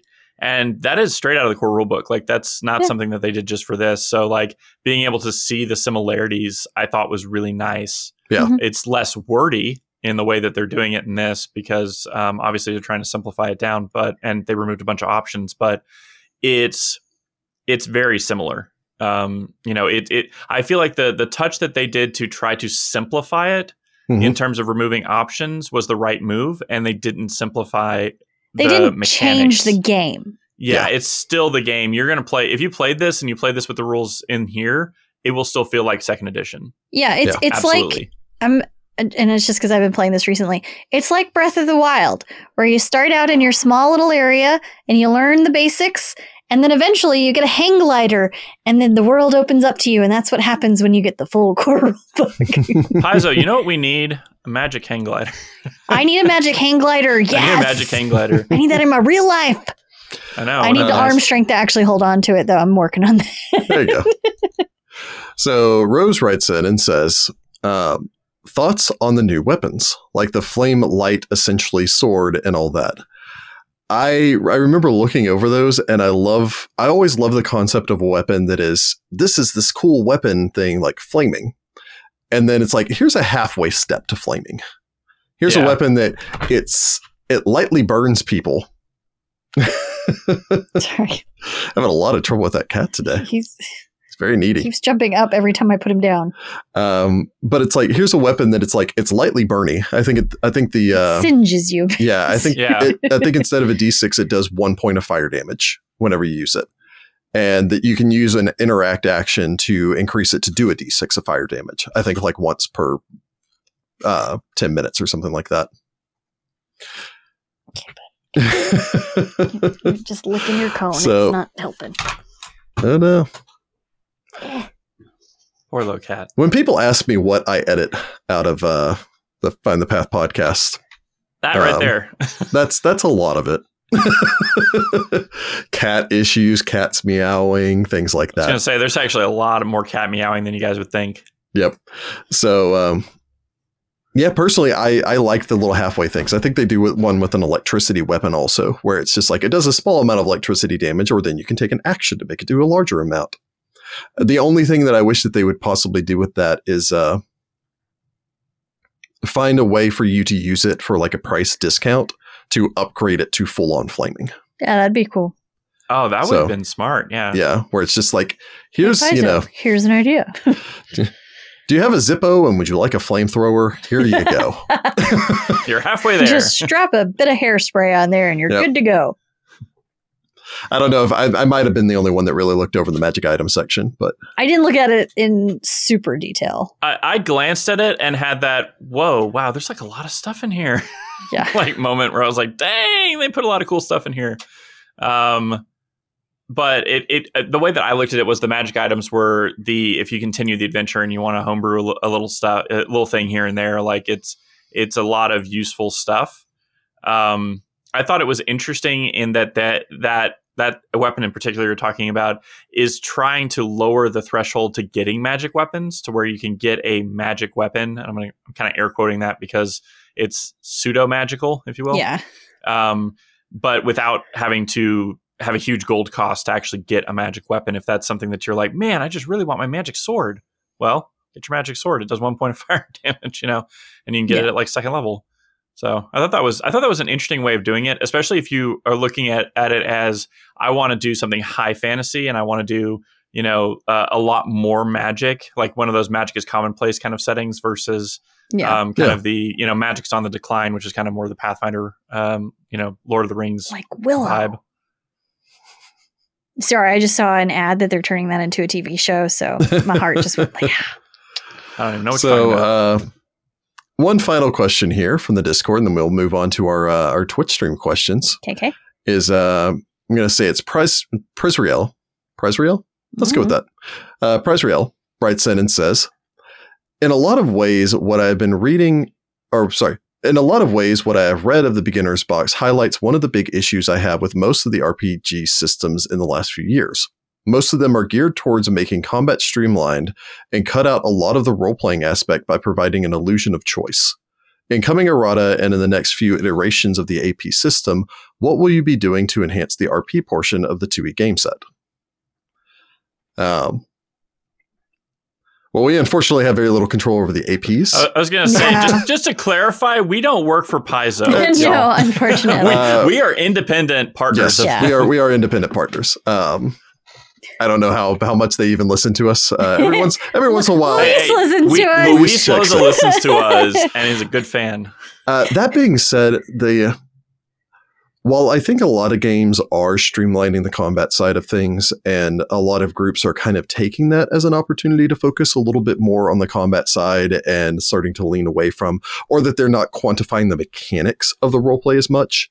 I don't think that that necessitates a reduction in role playing. And the reason I say that is, is I can look at something like the Abomination Vaults coming up and think to myself, that's probably going to be light role play. I'm not expecting that to be something along the lines of War for the Crown level of role playing. Yeah. But a lot of times you you can look at the adventures, the APs that come out and just go, I can see where this one is going to be roleplay heavy or this one is going to be roleplay light. Uh, when you have something like the Abomination Vaults or the uh, was it Fist of the Ruby Phoenix, those are probably going to be more of a you know a 70-30 split 70% combat 30% roleplay. Hmm Whereas you can have something along the lines of, again, I just mentioned uh, War for the Crown, but even something like uh, Agents of Edgewatch, if you're looking at second edition, that from what I've read of that adventure path has a lot of role playing opportunities because there's a lot of opportunities for you to show up and not go, well, you know, pull out our billy clubs and beat everyone into unconsciousness, hmm and instead go with what's going to be a peaceful resolution to the situation. Mhm. and it's it's a different strokes for different folks kind of of argument because there are people who genuinely they like the combat they like the skill checks that's what they're here for Yeah. they're they're much more interested in doing a you know um a a fast and furious like we've got to go we've got to go we don't have time to talk to people we don't have time to Yeah. to negotiate you know play style and that's fine all about That's- family. there again there is there is no way wrong way to play the game there are going to be people like us where like you know if we can have a side you know mission that we go down on where we can go find a puppy and it takes you know a hundred hours to do that we're going to do that you know that's just how we Yeah. are yeah Pretty much. so I think I think kind of the big takeaway for for it is is that second edition has do- done a lot more to quantify the mechanics for role playing, and I've always kind of felt that role playing is something that doesn't need quantified mechanics.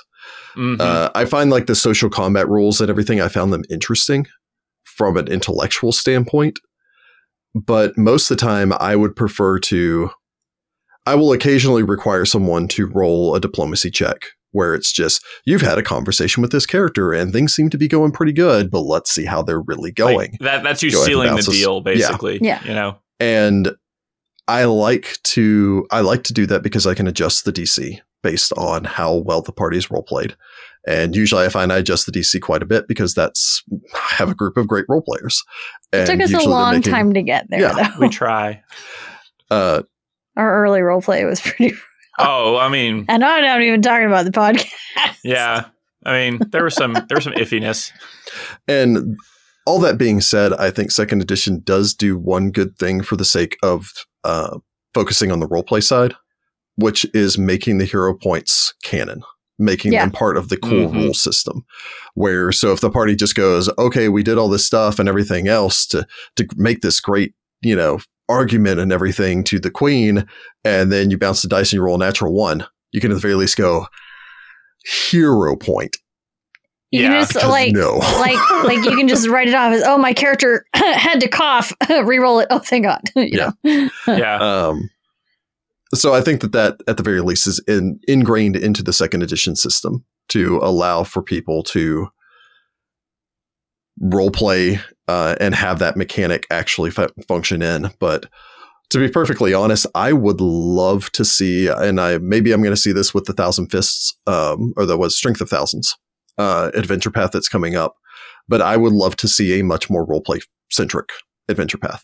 I would in love to second be edition because I think edition, they have it in yeah. first edition, but they They do. it, it, they haven't had a War for the Crown kind of you know high They'll get role there. play Yeah. they'll get there yet. I personally, and this is just me throwing this out there and it has very little to do with this immediately, but uh, I would love to see an adventure path. And I know people have thrown around the idea of like Nex and Geb adventure path and all the rest of that. I would Oh, love I'd to see so one happy. that involves um, a large bit of subterfuge where you're playing infiltrators or double agents on either side that are either like, you know, you could be working for one side versus the other side. I don't know how easily that would be to do, but do something um, there or elsewhere in the setting where it's this is something that's just dedicated to role play, where you Mhm. should really only be rolling the combat if everything has gone poorly, uh, or if you're trying to assassinate someone.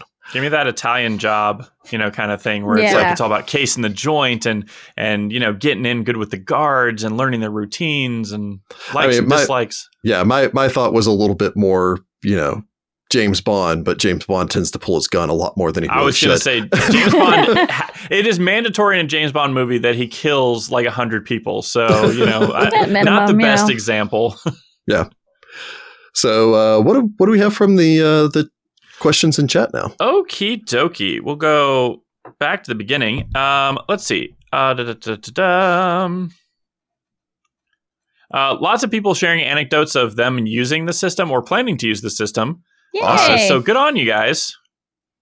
Apparently, we convinced you before we even started this discussion. Well, my work here is done. Done.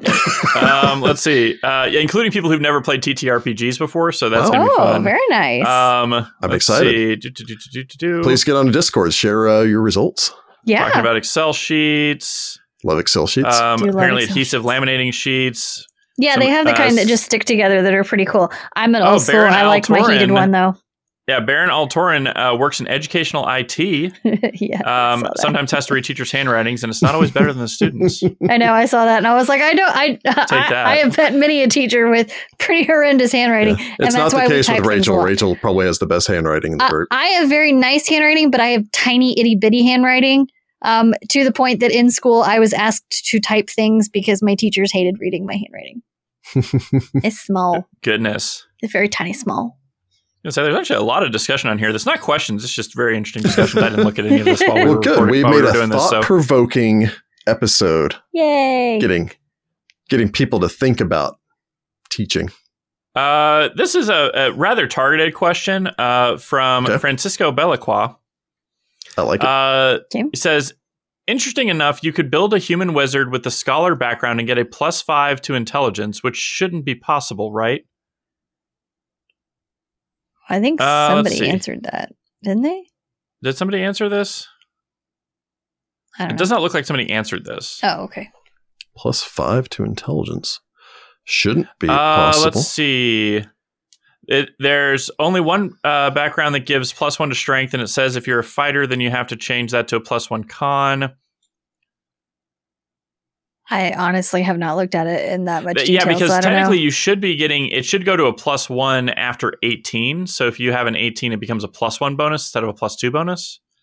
So I'm not sure if you can actually get a 20 out the because it, gate it probably without. it probably No. dictates that you have to put it in you, another you category. should be getting one from your background, uh, one from your class, one from your ancestry if you put it in your ancestry, and then you get your free point spend, and you can't double down on your point spend. yeah, so you can only get up to plus four. So you should only be able to get up to plus four, Yeah, unless there's a typo somewhere. Which Yeah, uh, and which hey, if you found a typo. I love that as a teacher. I love finding typos and things.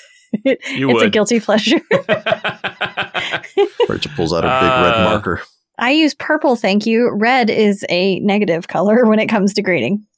yes. Uh, Rev Khan does ask Does anyone else re- wish Rachel would GM once just so she could giggle with all the crits? Rachel will not be GMing. I, I I- imagine because my luck is like this, I wreck as a GM, but I am all, like my dice rolls are terrible as a player. That you will be much the same, and you will be bad as a GM. You'll just roll nothing but ones.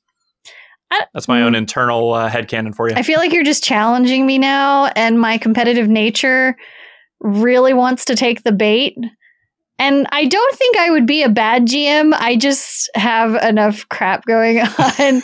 So- maybe after All right, I my cat y'all. I tried. stitches are out and Christmas season is over, maybe I'll look into the beginner box a little Um, bit. I'm just gonna say we're we're three fifths of the way to our uh, our next Patreon tier, which is uh, going to be the the weekly Tyrant's Grasp release. Uh, I wouldn't mind just adding on there a little cherry on top that uh, Rachel runs a Pathfinder Society Oh, scenario for everyone. just just one, just the Just one. one. We'll You just got to do one. Yeah. I don't know if if I have to do it, then we have It's to like con four Heather into doing it at some point because she's oh man, she's the Heather other would be holdout. really fun to see GM. We'll save we'll save Heather for the seventy five hundred dollar. Oh, there you go. I mean, if we if Oh, we get up to one of our goals, sure, I'll GM a game, but it, it'd be a while before you heard it there. here first, people. Yeah. yes. Uh, so on to serious questions. Uh, RevCon does have an actual serious question. Uh, Mm-hmm. if you wanted to change Seoni as a starting character uh, in this box, who would you love as the other three? So I'm going to just assume we can't use the ones that are already there. Oh, All right, well, I'm there's gonna, not that many. I'm gonna throw my idea out All right. because first off, you can't get rid of Kyra and Merisiel. Um, they're an amazing couple. They just recently got married in the canon, I believe. So and the you couple gotta have that the fights married. together stays together. You Yeah, heard you it have to have the married couple in there. Uh, so I'm thinking throw in Seoni, have Valeros take a step back, bring in Amiri, and then you have the the all girl team. Oh, that, Ooh, I yeah, like that'd that. be me. Good Yeah, representation. Oh, I like that. Everyone team. loves a good angry barbarian. That's and right. plus, for anyone that decided to step into Pathfinder because of uh, playing the Kingmaker CRPG, then they would have a character you have they a immediately there. recognize. Yeah. Um, I would. Done. I've It would solved be a weird. Yeah, it'd be a weird choice, but maybe for a fifth character, put Fumbus in there. Goblins are just weird, man. Eh, maybe. Yeah. I don't know. I- it's also a different system than everything else, so that would probably be one of the reasons it's not in there. Yeah.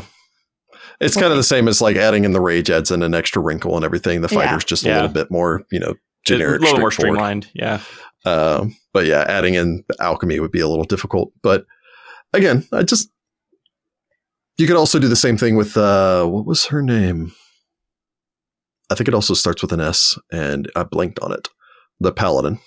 Um, no, it's no, that's good. Oh well. I just had it pulled Uh, up. Uh, so no, Seelah. Seelah. Anyway, next question. Anyways, all right. Next question all from lady Wolf team. Mafia, oh, lady team. which is Wolf unrelated to the book, but where is Rick in relation to Rachel? Oh, Spoilers: They're yeah. in the same room. Can we reach? I can't reach you. So they they are on a s- uh, two tables Here. side by side. That Here he is. that is why they, they that's why there's a giant bookshelf behind both of them. Yeah. That is We have a uh, shared So office. I have so- I have Yes. all the you know the teachery and YA and all my stuff here, and then he's kind of taken over. the other two thirds is Rest Rick. I will point out that this this here is a shared. it's a shared because bookshelf because that- I have the the the this Printer. printer stuff and my stuff, so it's it's divided equally. Sure. But uh yes. we are next to each other. This is my Yes. workspace. I work from home, so uh, this must be. It's also a recording studio It's and, also a and the recording Find the. Path Studios. yes. Um, I was going to say the, the plural studios, unfortunately, because we We can't be have in person. multiple so- at this point. Yes. Yes. Uh, Fortunately, the cats gravitate towards her, so I have a little bit. Of I have so much here. cat hair on my desk. I need one of those little like desk vacuums that you just like you You're gather the it all world's up. smallest Roomba. I, I really do. Like Dexter, especially now since he's cone bound, he has lots of hair because I have to rub his neck. Sad. guy. Um, A okay. behind the scenes here. Yeah. Find the path. My my poor cone head. Goodness. So, Raising Rune Lords, great name, by the way, uh, says not beginner box No. related. Sorry, A lot I just, I'm gonna have to interrupt questions. before this flies out of my brain. I just got like a Muppets Babies theme, but with just like the seven Rune Lords, like raising the Rune Lords from children. Anyway, Rune Lord babies. Okay. Um, I would watch that show. it's been a million years since I've seen Muppet Babies, so I don't Karzoug even remember what their intro is. Yeah, Karzu ho- hogging all of the toys in his oh, own definitely, definitely. Yeah, And then and then Karzoug in jail with all the toys. Yeah, yeah. Then um, okay, so Raising Rune Elasmus Lords coming over and kicking down all of his toys. anyway, uh, says not beginner box related. Did you guys watch the Taking 20 YouTube vlog from yesterday in which Cody states Pathfinder 2e gives the illusion of choice but funnels characters into the same actions every round time after time after time? Do you agree with his comments? I have not seen I this, so I don't know not. what this is. No. Yeah, I don't I know have what not this seen is. this. I would argue that I would argue, and I'm going to make a statement, and it's going to possibly sound somewhat confrontational. I'd argue that someone who feels that way is not being creative enough with a system. I agree with that. Fired. Yeah. uh, because the I find that the three action economy, which is brilliant, uh, opens up an additional avenue for someone. And mind you, depending on how you build your character and what level of a character you're talking about, you could make that argument. But I find that if you are considering that you can do a two action spell casting, take a guarded step, or move or pull an item or activate an item depending upon the item's activation that it provides a greater degree of versatility than almost any other role playing system out there. Uh, and so if you are just repeating the exact same actions over and over and over again, it's probably a flaw with how you've designed your character. And technically speaking, there's nothing wrong with having a character that does decide to use the exact same action over and over and over Yeah. again. However, if you do design a character that does that, I don't think that you could blame the system at that point for that being the way that you're playing the game.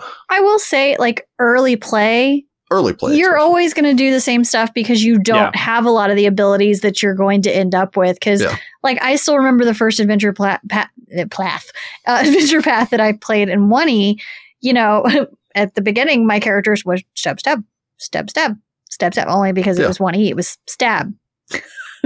Yeah. And then, you know, eventually as my character progressed, you know, you got you got to do a lot more. There were flourishes you could do. There were added things. And I think that's the same way with, that it's going to be for 2e. Yeah, in the beginning, you're going to be limited to what you're capable of doing. Mhm. And then as your character progresses, you're going to have more options. That's just the nature of the game.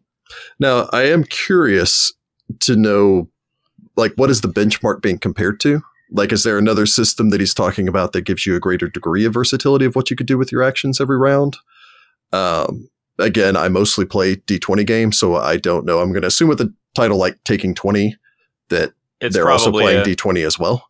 yeah. But, you know, if I can understand there being a complaint where they wanted more and maybe they feel like they need to have a class that gives them something more, that gives them a single action thing that they can do each round that would give some sort of bonus or benefit to one of their allies. But I just, I can't. I can't think of another system that provides something better. Yep.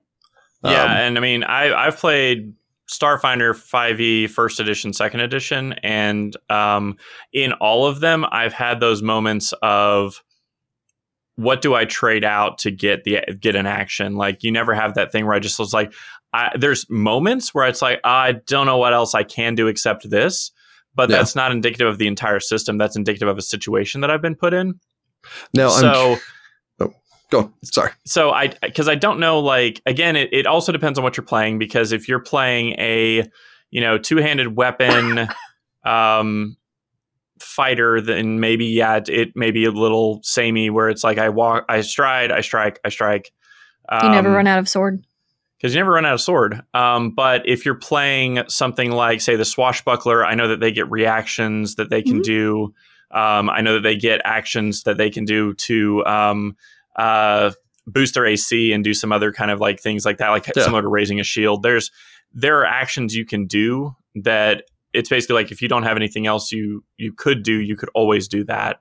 So I'm not sure that I ever I, I've so far at least felt constrained even at low level play. Um, but again, I tend to play casters, and you can always cast more magic. So magic never I'm- runs out anymore either. I'm kind of curious, um, and maybe there's some people that could answer this and post some stuff either on Discord or elsewhere. I'm kind of curious whether or not the the lack of imagination with the third action is because we are also conditioned for two actions. And just, you're just That- trained.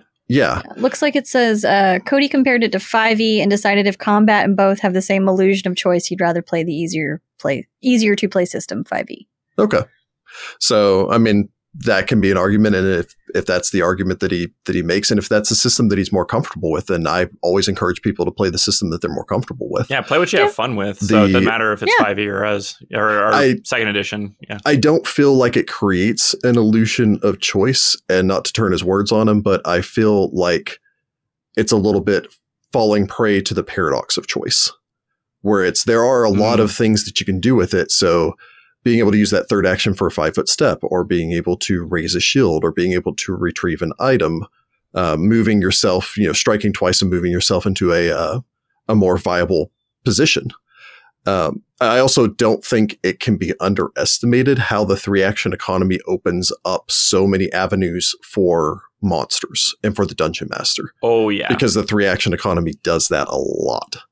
Uh, what I would really like to see come out in future Pathfinder supplements would be, especially for spellcasters, uh, you know, one action spells. More I would one like to action see- spells for sure. Yeah. Yeah, I would like to see more of those, even if they are, it's like, you know, this spell is really weak for a fifth level spell. And it's like, yeah, but it's a single action. Yeah. Uh, It's the power of a third level spell, but it's only a single action. You know. Yeah.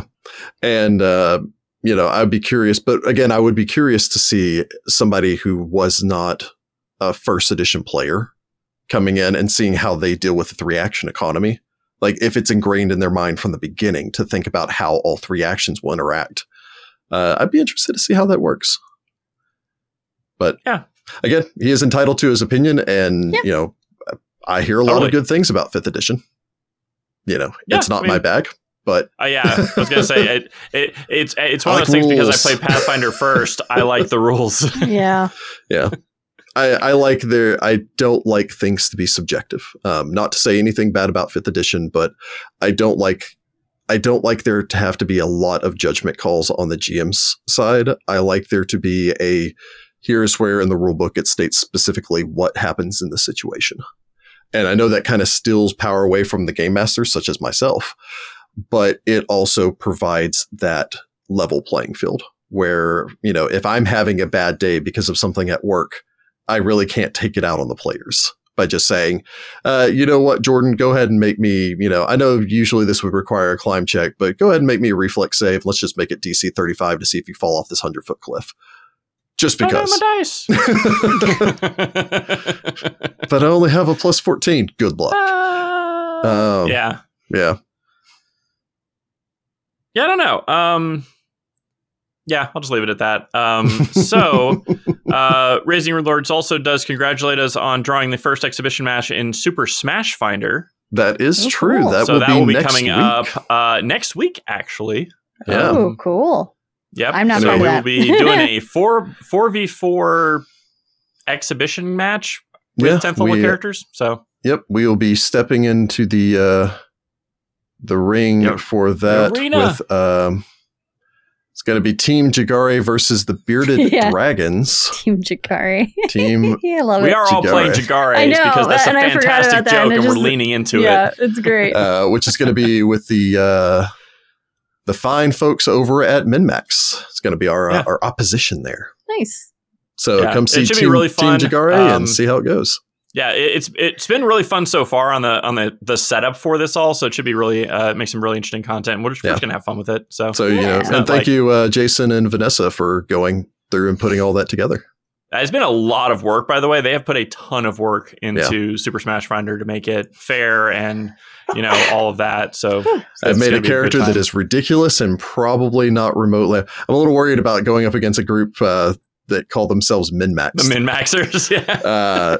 Because my character is certainly not. oh, same. Ditto. Yeah. I, I I built my character to to give you a preview. I built my character to be ridiculous in every way you can take that word. I would not use the Um, phrase ridiculous to describe my character. Yeah, that's just how you play. Fabulous. Fabulous. Fabulous. Maybe. Fabulous. Um, okay, let's see. Do, do, do, do, do.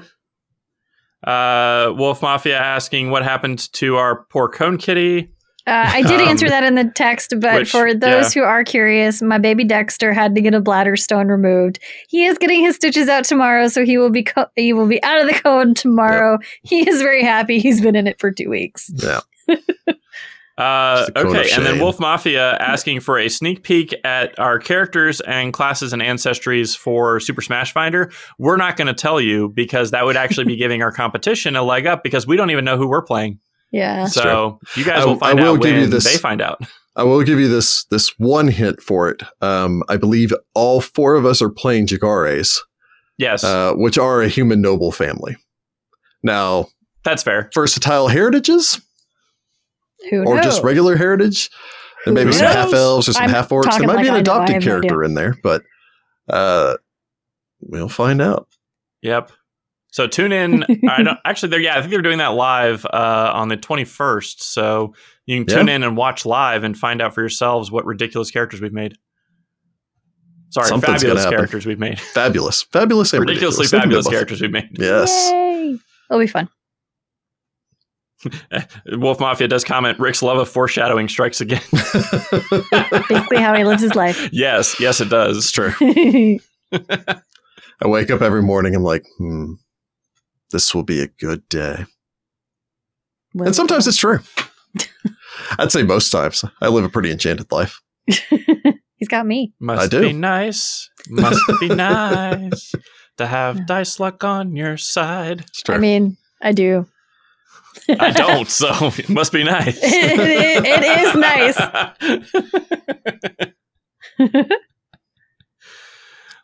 Speaking of foreshadowing, do I anticipate this is the end? I think so. I think this is the or do end. we have any other questions remaining? no, that's it. We're I out of don't see questions. any. All right. Everybody's turned on to Super Smash Finder, which means it's time Yeah. for us to leave. well, again, check out the uh, the Super Smash Finder that's coming out soon. Uh, I would say that I thoroughly enjoyed this box set. I think it is very Yes. a very good introduction to the system. I think it's a lot of fun. I hope that other people that decide to take the dive into this agree with that.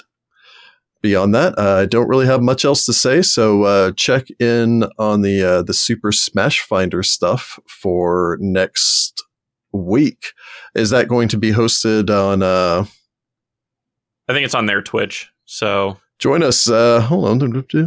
Time for the very first match. Join Find the Path Pod and MinMax as they go head to head on Monday, twelve twenty one at nine p.m. Eastern time. Who will be victorious? Find the Path's Team Jagare or MinMax's Bearded Dragons. Join us live on Twitch and cheer them on. Uh, it's at the Super Smash Finder Twitch stream. So go and check it out. I would love to. Uh, to see a whole bunch of y'all there. We need you in the crowd. I don't know if there's any audience participation, but I was going to say, is it is there a crowd, or are they just going to pipe in some sounds of everybody going? Ah, Yep. yeah, Yep. I, I don't know how mechanically this works, but I uh, I would appreciate any of you pushing for as many hero points for me as possible. Oh man, that would be cool if they pulled for hero points great from the it crowd. vote. That would be know. really game breaking. If you're checking this out, Jason, let me know. I was going to say we might have found a loophole. Loophole. We love loopholes.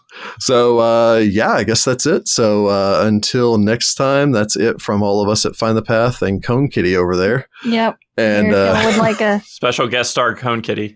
uh, say hello, Dexter. say goodbye, Dexter. Say goodbye, Dexter. and until next time, good luck, Pathfinders. Bye, Pathfolk. Bye, Pathfolk.